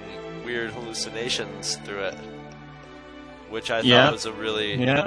edgy sort of thi- thing in a in a kids. And I think it had the first computer generated imagery with the um, the Stained glass cat, the uh, Stained glass the church, or the stained glass. win- Yeah, I think you're right. Yeah, I think that's exactly right. And it had some great miniature work too, with like all the pastries that come to life and are shoving themselves in Watson's mouth Yes. and gorging him. Yeah. that was great. And that I, I have to. Oh, I'm sorry. Go ahead. and that had a real all of it had a real turn it had an authentic turn of the century feel to it you know it wasn't it it, it wasn't uh, they didn't 80fy it you know at all there wasn't anything Mhm. cheesy and, and modern about it they they fit it right into that time period and that's that's great you don't see that very often in in movie maybe close closer would be the Harry Potter movies of capturing that feel but they still Yeah. have some a few little modern elements in them, or you know, or the way the characters will act. But it's it's in that same sort of that same sort of vein. See, my my little boys like the the Harry Potter movies and have been to see all of those. So not long ago, I rented Sherlock Holmes so we could, or Young Sherlock Holmes rather, so we could watch it, thinking that they would like it for the same vibe, and they really enjoyed it. But I don't think it it really like blew them away or anything. But I was I was surprised, you know, that I think it held up very well. I mean, you know, it doesn't it doesn't feel as old as it is, and maybe it's just because it's a period movie, but. Yeah, I, I really enjoyed it. I, I really enjoy that soundtrack. I, I'm one of the lucky few who actually had that. I, oh, I still have it on cassette somewhere, but I, you know, I actually bought it somewhere out of like a bargain bin or something. Wow. So I, I was lucky enough to have that score, and uh, yeah, I'm, I, I won't say I'm I'm not surprised. I mean, I am very surprised that that's your absolute number one, Mark. But I mean, yeah, it is. It's a great score, and man, I you, I mean, you know me, I love me some Bruce uh, Bruce Broughton. Um, the fact that his score to uh, Ellen's Energy Adventure is still not commercially available just kills me because that that's one of my favorite pieces of his of all time. But uh, Well, there's um there's actually a the theme from it is commercially available on one of the um music from the park CDs, but not the whole you know background music from the attraction. Yeah, I wish I wish the whole score was available because that that's just awesome. And I realize that's not something that's huge enough that a lot of people would probably even know what I'm talking about. But Ellen's Energy Adventure is uh, is an attraction at uh, at Epcot, and uh, oh, it's just I, I just lo- to me that's that's my favorite piece of Broughton. But yeah, I mean he's done so many, you know, really amazing. I like Harry and the Hendersons is another good one. But uh, yeah, Young Boy Sherlock Could Holmes Fly, is Silverado. excellent. Oh yeah, yeah, Silverado. I forgot about that one. Yeah, definitely, definitely. Yeah, it's a, it's definitely a great score. So what's your number one? Then? All right, let's listen to yours. Um, I, I was sweating there for a minute because uh, you know he started to talk about you know how long he'd waited for this to be available and you know for there to be a full release, and I started to sweat because I, I felt the same way about my number one. It was one that I've loved since I was a kid, but the original release, you know, despite the fact that it was a two LP uh, soundtrack was never complete to me. It was never what I wanted in the soundtrack. It just didn't do it justice. Um, and then a, a couple years ago, um, Rhino Records finally, uh, just out of the blue, just you know, put out this just beautiful, beautiful release that was everything I'd ever hoped for um, with this score, and it's uh, another John Williams. John Williams actually makes my list twice, and uh, and this really is even even with taking the Star Wars movies off the board. This is my absolute favorite soundtrack and probably my absolute favorite movie of all time, and it's uh, Superman the movie. Um, I, I just love it, you know. And you know, if, if that Rhino one had never been done, or the recent, who did that box set? Mark was that Film Score Monthly? Film Score Monthly. Yeah, Yep, if- four CD set. Oh yeah, that's gorgeous too. I mean, if those versions had never been released and all that was out there was just the the original version of this, I don't think it would have made my list because it really is lacking. But after they did that Rhino release, I mean, you just couldn't ask for a better production. It's it's perfect. It wasn't very expensive. It was two discs. It was every musical cue in the movie. They threw in some alternates. They even threw in some wacky stuff like the like the little um, Hawaiian music that's played in the part where Yep, what she wrote. Yeah. Oh, did he really? Yeah. And, and you know, and then there's a book. I mean, there was like a, a nice book that came with it, and liner notes, and I mean, just gorgeous. That's what I'm asking for in a soundtrack, and it was Rhino is perfect. great. And uh, yeah, yeah, I mean, top notch. And I was there. I mean, release day when this soundtrack came out. Raced home, popped it in the disc player, and was instantly transported back to, to being a kid in the theater with my dad watching Superman catch that helicopter, man. And that uh, above all, everything else, above the production value of the of the release, above everything else, this one wins for me for that for that zing, for that sentimentality, and that that that zing when my mind's eye can just picture the movie, you know, in the theater, you know, Superman catching the copter, Superman. You lived and you know, breathed fl- that movie when you were a kid too. Oh yes, yes, absolutely. I mean, this movie, right along with Star Wars, had such a huge impact on my life and, and my childhood. You will believe a man can fly. And I did, and I and I do. You know, to this day, I watched that movie, and and you know, I do. I, I really do. It, it was it was awesome, and you know, just as much as Christopher Reeve, just as much as Gene Hackman, John Williams' music, you know, is just as big a part in that in that movie as the actors, as the story, as the characters, everything. I mean, without I, I just can't imagine Superman the movie scored by anybody else. Even Jerry Goldsmith, I don't think it would have been the same experience. Well, it's funny because if you watch the commentary to Superman, the DVD, um, at the end of the movie, um, he's talking about um, that specific topic because they had just done The Omen, and he felt kind of like he had to go with Jerry Goldsmith because he had won his Academy Award for The Omen, and of course it's Richard Donner who did The Omen. Right. Hello. He originally had Jerry, but Jerry couldn't do it, so then he went to John Williams, and then John Williams was attached to the project, but then John couldn't do it. Um, and then so went back to Jerry, and then it got delayed again, and so he finally ended up with John Williams. So it's very funny, very closely could have been Jerry Goldsmith that had done Superman. Um, so that would have been rather interesting. That would have been interesting. It's definitely one of those things I've you know you know geeks love to speculate on the on the might have beens or the the the what ifs so to speak um and, and that's actually something I, I had kind of a fantasy about years ago was you know granted sadly jerry goldsmith is no longer with us but you know say these guys had the time to actually just kind of screw around how cool would it be if you could you could take say john williams It would be and jerry goldsmith and, and just take them and say, okay, John, we want you to score Star Trek the Motion Picture um, just for fun. Jerry, we want you to score Star Wars just for fun. And you know, just just to get a kick out of it, you know, just to see what what could they have done The with experiment the would others. be compromised because how could you? Those scores are so iconic that it would be so hard not to, you know, to to just do what you would would have done without in a vacuum. You know, they don't. That's true. That, But you can't do it on that detail. But um, there is a way to actually test that out, and that is if you get the DVD to the uh, um, collector's edition to Legend, because it has both versions of the movie. It has the original European version with Jerry Goldsmith's score, and it's got the um, U.S. theatrical version with um, Tangerine Or Dream Tangerine score. Dream, that's right. Tangerine Dream.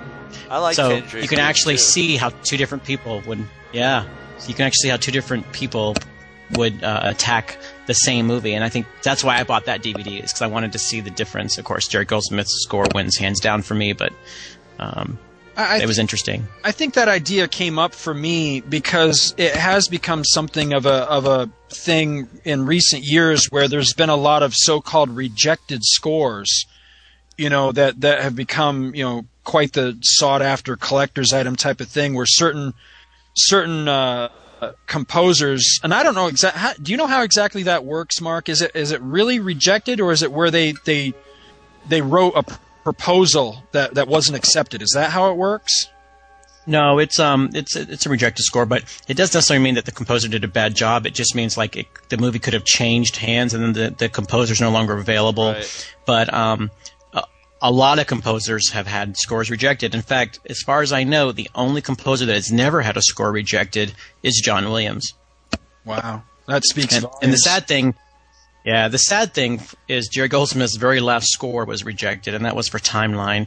But it wasn't anything to do with him. It was the fact that uh, he wrote a score for the movie and then the movie completely changed direction and um, when it came back time to redo the the score, he had fallen ill and he couldn't do it, so it it changed hands to somebody else. But that um, that's how his score got rejected. Well, getting back to uh, just wrapping up my, my selection, one thing I, I had asked in our format, and I forgot to solicit this from you, Mark, in your selection. So, I mean, if you've got an answer, uh, we'll go back to young Sherlock Holmes. But uh, along with our absolute number ones, um, was also if we could name our favorite track from our favorite score. And for me, um, this was actually probably the easiest thing of all of my selections because not only you know not only was my number one for me a personal no-brainer but my favorite track on that album is actually a no-brainer it's the fortress of solitude theme which uh, i think may be the longest track on that album it runs something like nine minutes i believe. And it's the sequence of the movie going i mean if if you know the movie very well it's the sequence literally from when there's a fade out in the Kansas cornfield to where there's a shot of like a glacier.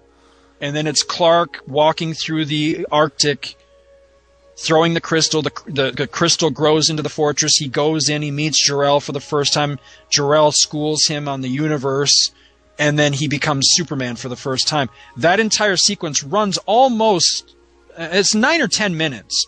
It's all scored.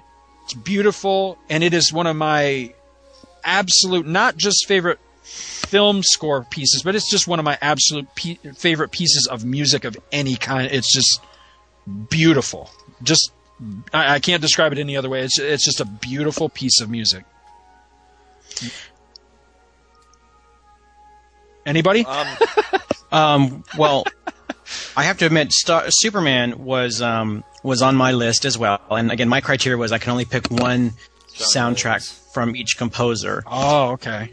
So um, I had debated between Superman and ET. Believe it or not, that was Superman was my was my other choice for John Williams. Oh wow. Um, oh yeah, it almost made my list. It, almost took over ET. Uh, in fact, I had Superman picked originally, and I'm like, I just can't. I mean, you know, there's no other movie that had the director re-edit the film for the music, so I I, I had to go with ET.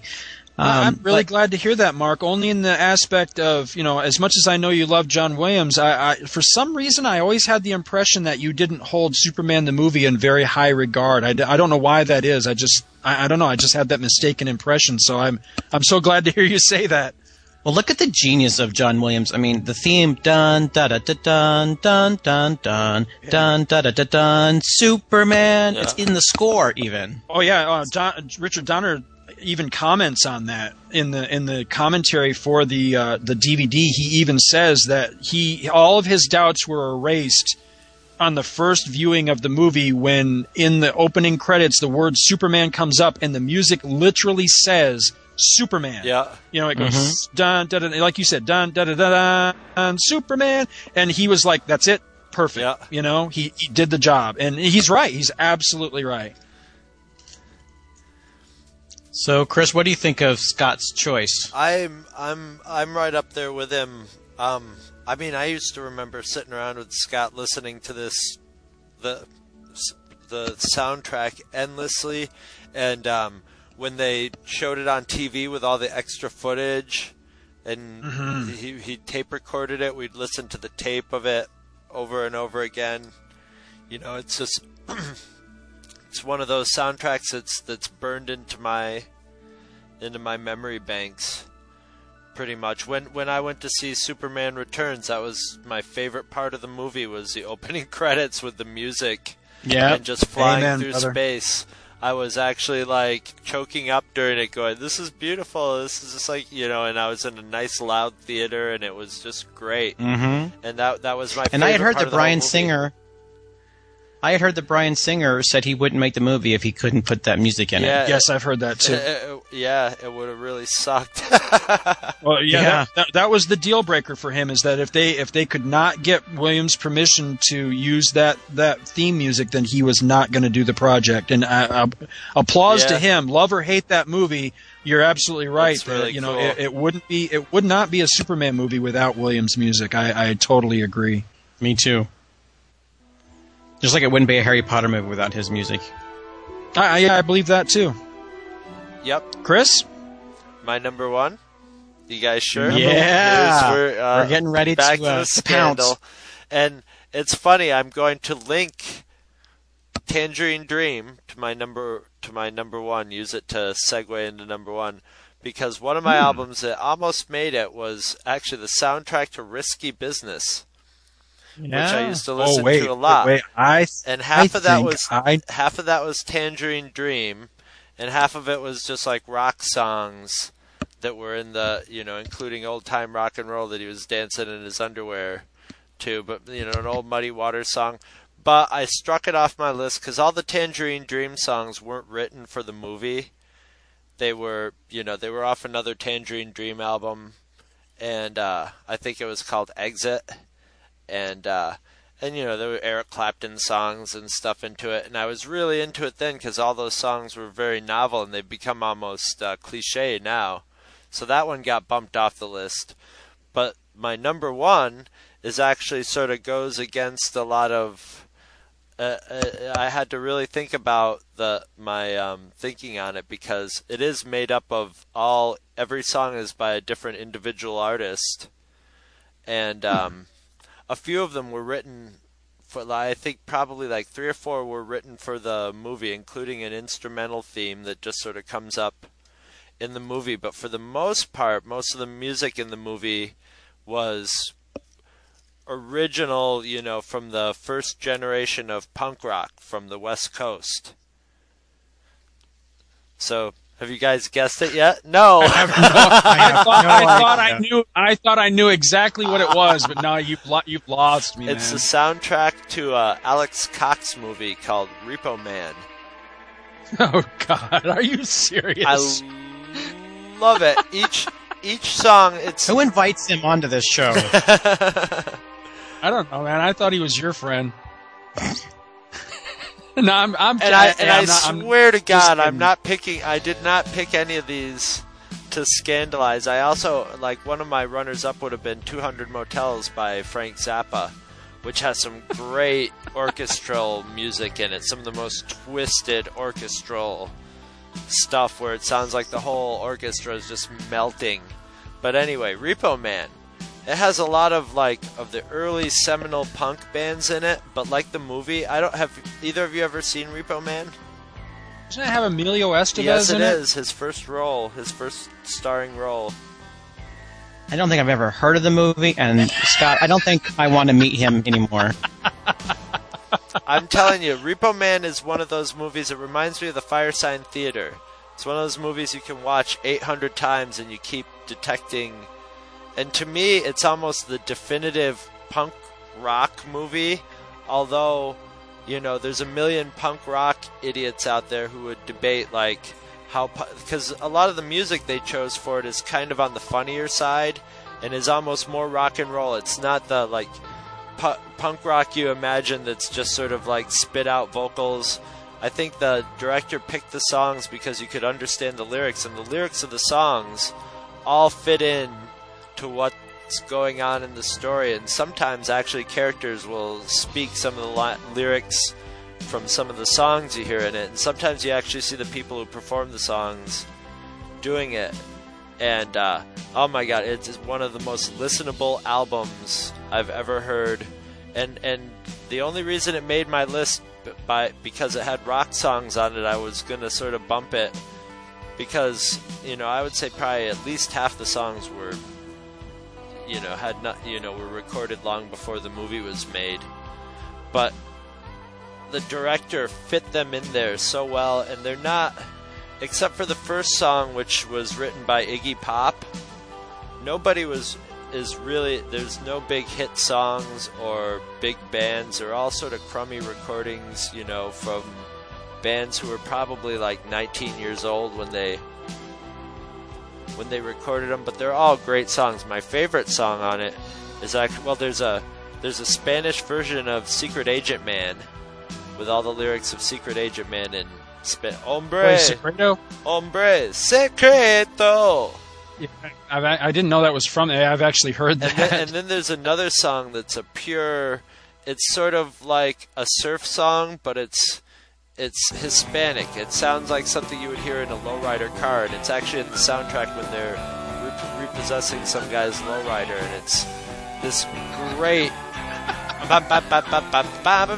like Mexican song with Mexican lyrics that I have, you know, Spanish lyrics that I have no idea what they're saying, but uh, it's just, every time I hear that song, it, it just gets me going, and that and it, and that and whenever I hear that album, it brings me back to the movie, and uh, and the movie is as much a parody of punk rock as it is, you know, a celebration of it. It's, it really makes fun of the the um, conventions of it, the pretensions of it. And it's just a, You- a damn fine, entertaining movie. I know, I, I know. I swear to God, I did not make this list to cause trouble. yes, you did. No, I didn't. I swear to God. You know, got me on this one because I'm, I'm doing a search right now, and I, I don't think I have even the even the main. If there is a main theme, I don't even have the main theme, which is rare for me. I mean, I usually have at least a main theme the- from the- from if movies. you look for but- Iggy Pop Repo Man, it has one of the great. It has one of the, and it's and it's a great song because it's a very sort of. It's not a punk rock song. It's a very sort of slow, laid back song, and it's just Iggy Pop singing about how crappy it is to be a punk rock kid. And there's a great line where um, I was a teenage dinosaur, stoned and shit. I was a teenage dinosaur, stoned and on something. I didn't get fucked and I didn't get kissed. I got so fucking pissed. Great lyrics, classic I've heard that lyrics. actually.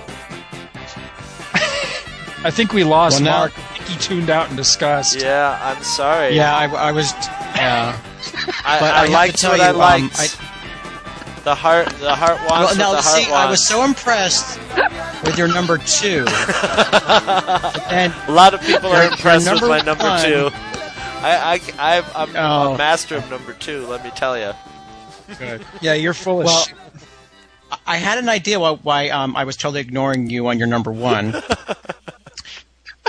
and and um, I was doing a search for AFI's 100 Years of Film Scores and what mainstream world AFI has selected as their top 25 film scores of all time. Do you want to see how we did compared to what they think? Ooh, No, probably not really, but yeah, go ahead.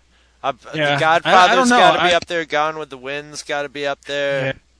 Just tell me their number one, and that that will tell me whether I think the whole list is going to be bullshit or not. Well, their number one, which we were not allowed, is Star Wars Episode 4 New Hope by John Williams. All right, how about that? Okay. All right, okay. So I- I, I will tell you that that if you add us all together, we didn't do too bad. So here uh, in the top 25, really quickly, um, is what they have. Number two, Gone with the Wind, Max Steiner. Uh-huh. Number three, Lawrence of Arabia, Maurice Jarre. Uh-huh. Number excellent. four, Psych. Number Psycho. four, Psycho, Bernard Herrmann. yeah. That one, Number- that one almost. I, honestly, seriously, that one almost made my list. Okay, Scott, this is supposed to be quick. I'm sorry. Go ahead. Just joking. Feel free to comment. Number five, The Godfather, Nino Rota.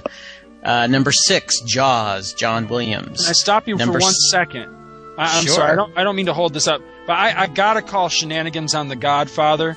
That that one's disqualified. It's iconic, because it's uh, exactly, but it's iconic for one theme, and that's the Godfather theme. But uh, listen to that album, and you- you'll see that I'm serious. The rest of that album, it, it's like elevator music. There's nothing to it. But Um, and, Scott, you're preaching to the choir. None of us put Godfather on our list. no, I, I know that, but I mean, I, I don't know if I if I commented on that when I when I Tell gave my it to criteria. that was AFI, actually buddy. Well, I'm just saying that that was one of my one of my qualifiers on my own list was that it had to be something more than just the main theme because there's a lot of great main. Th- you know, look at the last Starfighter is, I, I will argue that that is one of the greatest main themes ever. But the rest of the al- album is kind of eh. But it's a great main theme. It's the Black Godfather, Hole. same way. Yeah, the black exactly. The rest I of the love album, the Black Hole. not so great, you know. But the main the main theme, absolutely. And the Godfather is nothing but that. It's a great main theme. The rest of the album sucks. All right, on with the list. So should we? We'll muzzle- All we'll right, put the six, Jaws. John Williams. Damn straight, that one almost made my list too. Seven, Laura, David Raksin. Mm, have to agree with um, Scott. That's you know good theme, but whole score. I'm not sure. Not familiar with that one. Number eight, The Magnificent Seven, Elmer Bernstein. Damn straight. Number nine, we have a Jerry Goldsmith entry, Chinatown. Oh, I love that movie. That a Jack Nicholson movie? Roman Polanski and Jack Nicholson. Yeah, I don't know that I'm familiar with that score. Great nose cutting scene. Number yeah. Number ten, High Noon, Dmitry Tiomkin. Number eleven, The Adventures of Robin Hood, Erich Wolfgang Korngold. Mhm. Number what? I was just saying yes. hmm Oh, number twelve, Vertigo, Bernard Herrmann. Yeah. Number thirteen, King Kong, Max Steiner, 1933 version. Uh, I call shenanigans. That one's not so hot. Number fourteen, E.T. the Extraterrestrial, John Williams. Extraterrestrial. Number 15, Out of Africa, John Barry. Now, John Barry didn't make my list, but he was close. He was like he's like James Horner, where he had a lot of entries on my list, but didn't make the top five. But Out of Africa would be one of my favorite John Barrys. Uh, 16, Sunset Boulevard by Franz Waxman. Number seven, yeah, no. Number 17, To Kill a Mockingbird, Elmer Bernstein. Uh, this should make you happy, Scott. Number 18, Planet of the Apes, Jerry Yeah. Goldsmith. Goddamn right. Damn filthy ape. Number 19, A Streetcar Named Desire, Alex North. Number 20, The Pink Panther by Henry Yeah. Mancini. So he gets an. Shenanigans. Shenanigans. Who No, knows I- anything of the Pink Panther other than than the da-dun, da-dun, da-dun. Gra- granted, it's a it's Shot an iconic theme. That's all it. But even shot in the dark, man. Who knows anything other than, other than the Yeah. main theme? I, I call Well, it there's that the song Paris. Um, what was that song about Paris? That was good. It was good, but I'm I'm, I'm, I'm shenanigans. Shenanigans. I'm just glad Henry Mancini's represented. Yeah, yeah. Uh, that would not be my choice of his scores, but yeah, me either. I would, I would put Lifeforce ahead of that. I would put, um, gosh, um, Condorman, um, The Great Mouse Detective. Uh, I was so surprised that that was not your number one. What, The Great Mouse Detective or Condorman? Uh, actually, either one, but uh, more, uh, more uh, uh, Great Mouse Detective. I really, really thought that was going to be your number one. Just because my cat's name is Basil of Baker Street, that doesn't mean. Well, I know that that's your favorite Disney film, which is really saying something. You know, I mean, with all the great Disney films out there, you know, I, I, I don't know. I just knowing you, I, I really thought that was going to be your number one. Um, so we're okay. So number twenty-one, Ben Hur, Miklos Rozsa. Number twenty-two, On the Waterfront, Leonard Bernstein, or I should say Leonard Bernstein. Number twenty-three, this makes me happy, and I did not know this when I picked my list, but The Mission by Ennio Morricone. Cool. Number twenty-four, On Golden Pond, Dave Grusin. I considered that one. And you know, I don't know that one. I have to listen to that. Dave Grusin, because I'm not a big jazz fan, so I haven't been a real big Dave Grusin It's fan. not. It's not jazzy though. So I, I need to listen to that. Uh, and then number 25 is How the West Was Won by Alfred Newman. Yep. Now, see, I, I'm not familiar. What was the other one you mentioned? Uh, Magnificent Seven and the How the West Was Won. I'm not familiar with anything more than the main themes, but they are part of the Frontierland loop in both uh, Disneyland and Walt Disney World, and those are loops that I listen to quite frequently, and so I've become very familiar with both of those themes. And yeah, I can see at least for the main themes anyway, I can see those two being on the list because they are very iconic Western movie themes. Um, I mean, if it, it's not the kind of thing where you would hear it and go, "Oh, that's the Westerns one," but if you heard it, you would know it. You know what I mean? And so, yeah, I, I can I can kind of see that at, least for main themes anyway. But uh, yeah, I'd just like to comment on all the Bernard Herrmann that's on that list because uh, yeah, although he didn't make my list with anything of his, He's I don't really think good. I've ever heard of Bernard Herrmann that I didn't like. Because I mean, there's also uh, um, the day the Earth stood still, which uh, we, did we just lose him again? Yep. God damn it! We should wrap it up real quick too. Oh, oh, we are. Yeah, now we are. Because I just realized how late we're going. You there, Mark? Stop hanging up on me, damn it! Yeah, I swear I'm not touching the thing. But uh, but uh, on Bernard Herrmann, uh, there's uh, the day the Earth stood still, which you know that that to me is a is a you know right up there with with Psycho and uh, and Vertigo. Yep. Well, and who was John Williams' mentor? Anyone? Anyone? Oh, was it Bernard Herrmann? It was. I thought it was. I thought he worked for. Uh, oh, okay, I guess I could see that. But I thought wasn't he part of uh, Mancini's? He played Peter Gunn. The dun dun dun dun dun dun dun. That is John Williams playing the piano I didn't know that. Oh, that's cool. I did not know that. That's Awesome. Well, we were running very long, so real quick, let's uh, roundtable um, honorable mentions. Things that didn't make our list but were damn close or were alternates. Well, I can just run through my list really quick. These are ones that um, I wrote down out of all the stuff that I have that you know were great. Um, Jerry Goldsmith, Air Force One, um, The Mummy, Poltergeist, Rudy, Sleeping with the Enemy, and Star Trek were all my top Jerry Goldsmiths. Wait, James Horner. Star Trek. Well, I just lumped Star Trek and Okay, Star Trek, okay. but I I mainly meant the first one. Um, then for James Horner, An American Tail, Braveheart, Field of Dreams, Glory, Krull. Uh, that's that. Um, John Barry, Dances with Wolves, and Somewhere in Time. And um, for John Williams, I had um, Harry Potter, Jaws, uh, Schindler's List, and then just some one-offs. I had um, Cutthroat Island by John Debney, uh, Ever After by George Fenton, um, Forrest Gump, Alan Silvestri, Henry V, Patrick Doyle, Oh Home Alone, John Williams, um, Oh Raiders, John Williams, and uh, those are the ones. That's that's my, my my list that I came up with to narrow it down. Cool, man. That's a hell of a lot. Yeah, wow. I thought it was going to be like two or three. Um, I added a couple real quick while you were talking, just because you put me in mind of a couple that you that you didn't mention. Um, but my my straight alternate list was uh, um, First Blood by Jerry Goldsmith, Mm-hmm. That was a real tough one for me to leave off. But uh, the only reason it didn't make it is because the album that's out there, well, actually in the movie too, I th- believe the movie ends with that shitty song.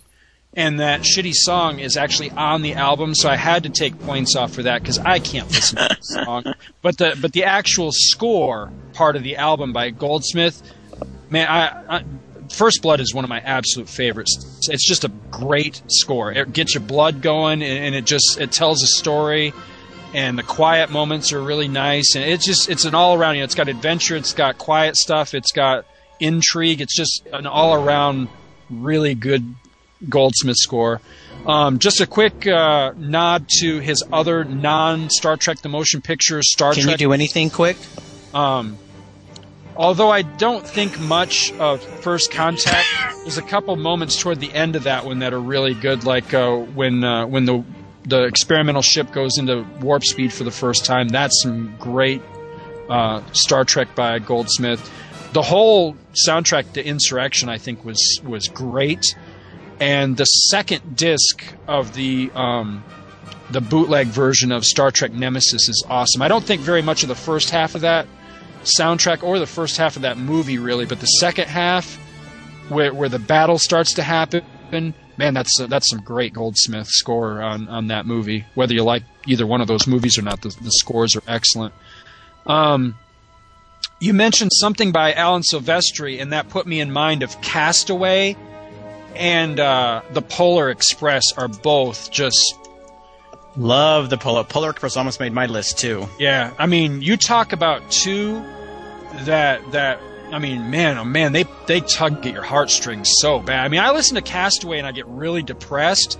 I listen to the Polar Express and just get kind of like like uh I don't know what the term would be, but you know, like like how the movie, like if you're a grown up watching them, especially if you're a parent and you watch the Polar Express, it'll make you kind of kind of sad for when your kids get to that questioning Santa age, and the music works on that level. You know, it's just kind of That's great. kind of bittersweet. I'm surprised you didn't have um, Back to the Future by uh, Sylvester. I thought you were a big fan of that. I am, but you know why that one doesn't that one doesn't make my list only because um Huey Lewis. I don't know how else. No, I, I don't know how to say this other than to just say it. I'm I'm tired of it. You know what I mean? And I, that's so mean. I, I know that sounds really really evil, but I, just am. I'm just kind of tired of it. I'm burned out on it. Plus, you know, the Star Wars movies by by Gold by uh, excuse me by Williams to me are so cool because although they're all in the same universe, they are all so very distinct from one another. Even the ones like like Empire and Jedi that use and reuse the Imperial March in so many different ways. But then you listen to the Back to the Future movies, and they're so interchangeable. You know, I mean, they each one sounds like the next one. They, they, he wasn't terribly imaginative or reimaginative with the same theme. Although I guess you could argue that Back to the Future 3 does have a, a, a definite Western spin to it, but still, it, I- it just wasn't enough to make my list. But as a main theme, like if we ever did a list of like our favorite just main themes, oh yeah, I think Back to the Future would make my main theme list. Um, So what else you got? uh, real, real quick. Um, going back to Chris's list, um, I have one by Walter Carlos's sister, Wendy. Um, my list could not be complete without a, a shout out to Tron, one of my absolute favorite scores. I used to, for a time when I when I was a kid and I had this album, I used to fall asleep listening to this album every night. It would have made my And, uh, list except for Journey. Exactly. That's exactly why it didn't make my list. There's two Journey tracks on there, and whenever I put it on my MP3 player, I have to leave those two tracks off. They annoy the shit out of me. So just for that, sorry Tron, you didn't make my list. And I will say, um, thank you Disney for finally, finally putting this thing out on CD, and not only putting it out on CD, but they actually gave us some bonus material. So you know, anybody that likes this score, snap it up on CD, and there actually is an amalgamated uh, bootleg version of this out there that has um, the original soundtrack, the extra tracks, and a track that I believe came from an old Laserdisc release. Oh, just say it. Which is called uh, the deleted light cycle music, and uh, one of Wendy Carlos's albums was all about like the planets. It was kind of like a reimagining of like Holst the planets. And one of the planet themes on there, I swear, is nothing but a reworking of that deleted Very, light very, cycle music. Very well could be. And uh, lastly, my very last one. Um, this one didn't make my list only because every single album version of it is pitifully produced. But if they would do one that was just strictly the score, I would love it. It would it would definitely make my list. Is uh, Roller Coaster by Lalo Schifrin. I, I love that score, and it's one that definitely works so well in the movie. I mean, it, it without that music in that movie, that movie would really just be your run of the mill, you know, suspense movie. Yeah, thriller. But that music makes that movie. But sadly, there just hasn't ever been a really good release of it. And that's my list, my alternates. My alternates, I'd pretty much, you know, the John Williams Raiders, Close Encounters would have are are really close. Um, Superman, um, Popeye is one that I thought about. Yeah, quite I a was bit. I- surprised Popeye didn't make your list. I love that soundtrack. I love it. Um, shit, the Muppet movie. I used to listen to the Great- Muppet that's a great score. death. Oh, yeah, it It's Paul Williams songs, you know. Paul Williams. Um, oh, geez, there's a, a great soundtrack to a health film by Roger Waters called Music from the Body. That's great. It's just sort of Pink Floydy music, but then there's a lot of stuff that they did just by using their mouths and and you know hitting various parts of their bodies and sounds of of uh, the heart pumping and stuff, and it's really great. And I make music for my body all the time, but nobody ever seems to appreciate it. Um, the, the, the black the black holes one I like. You know the there, there's a lot of them. That, yeah, the black hole. Um, I like the opening theme to the original Battlestar Galactica. Yes, Show. yes. That was the only thing I liked about Yeah. that show. Uh, we used it a lot in our Battle in Outer Space Wars show um, Mm-hmm. things that we used to do, whatever you want to call them. But uh, I'm sure I'm sure I'll think of a dozen more. You know, before.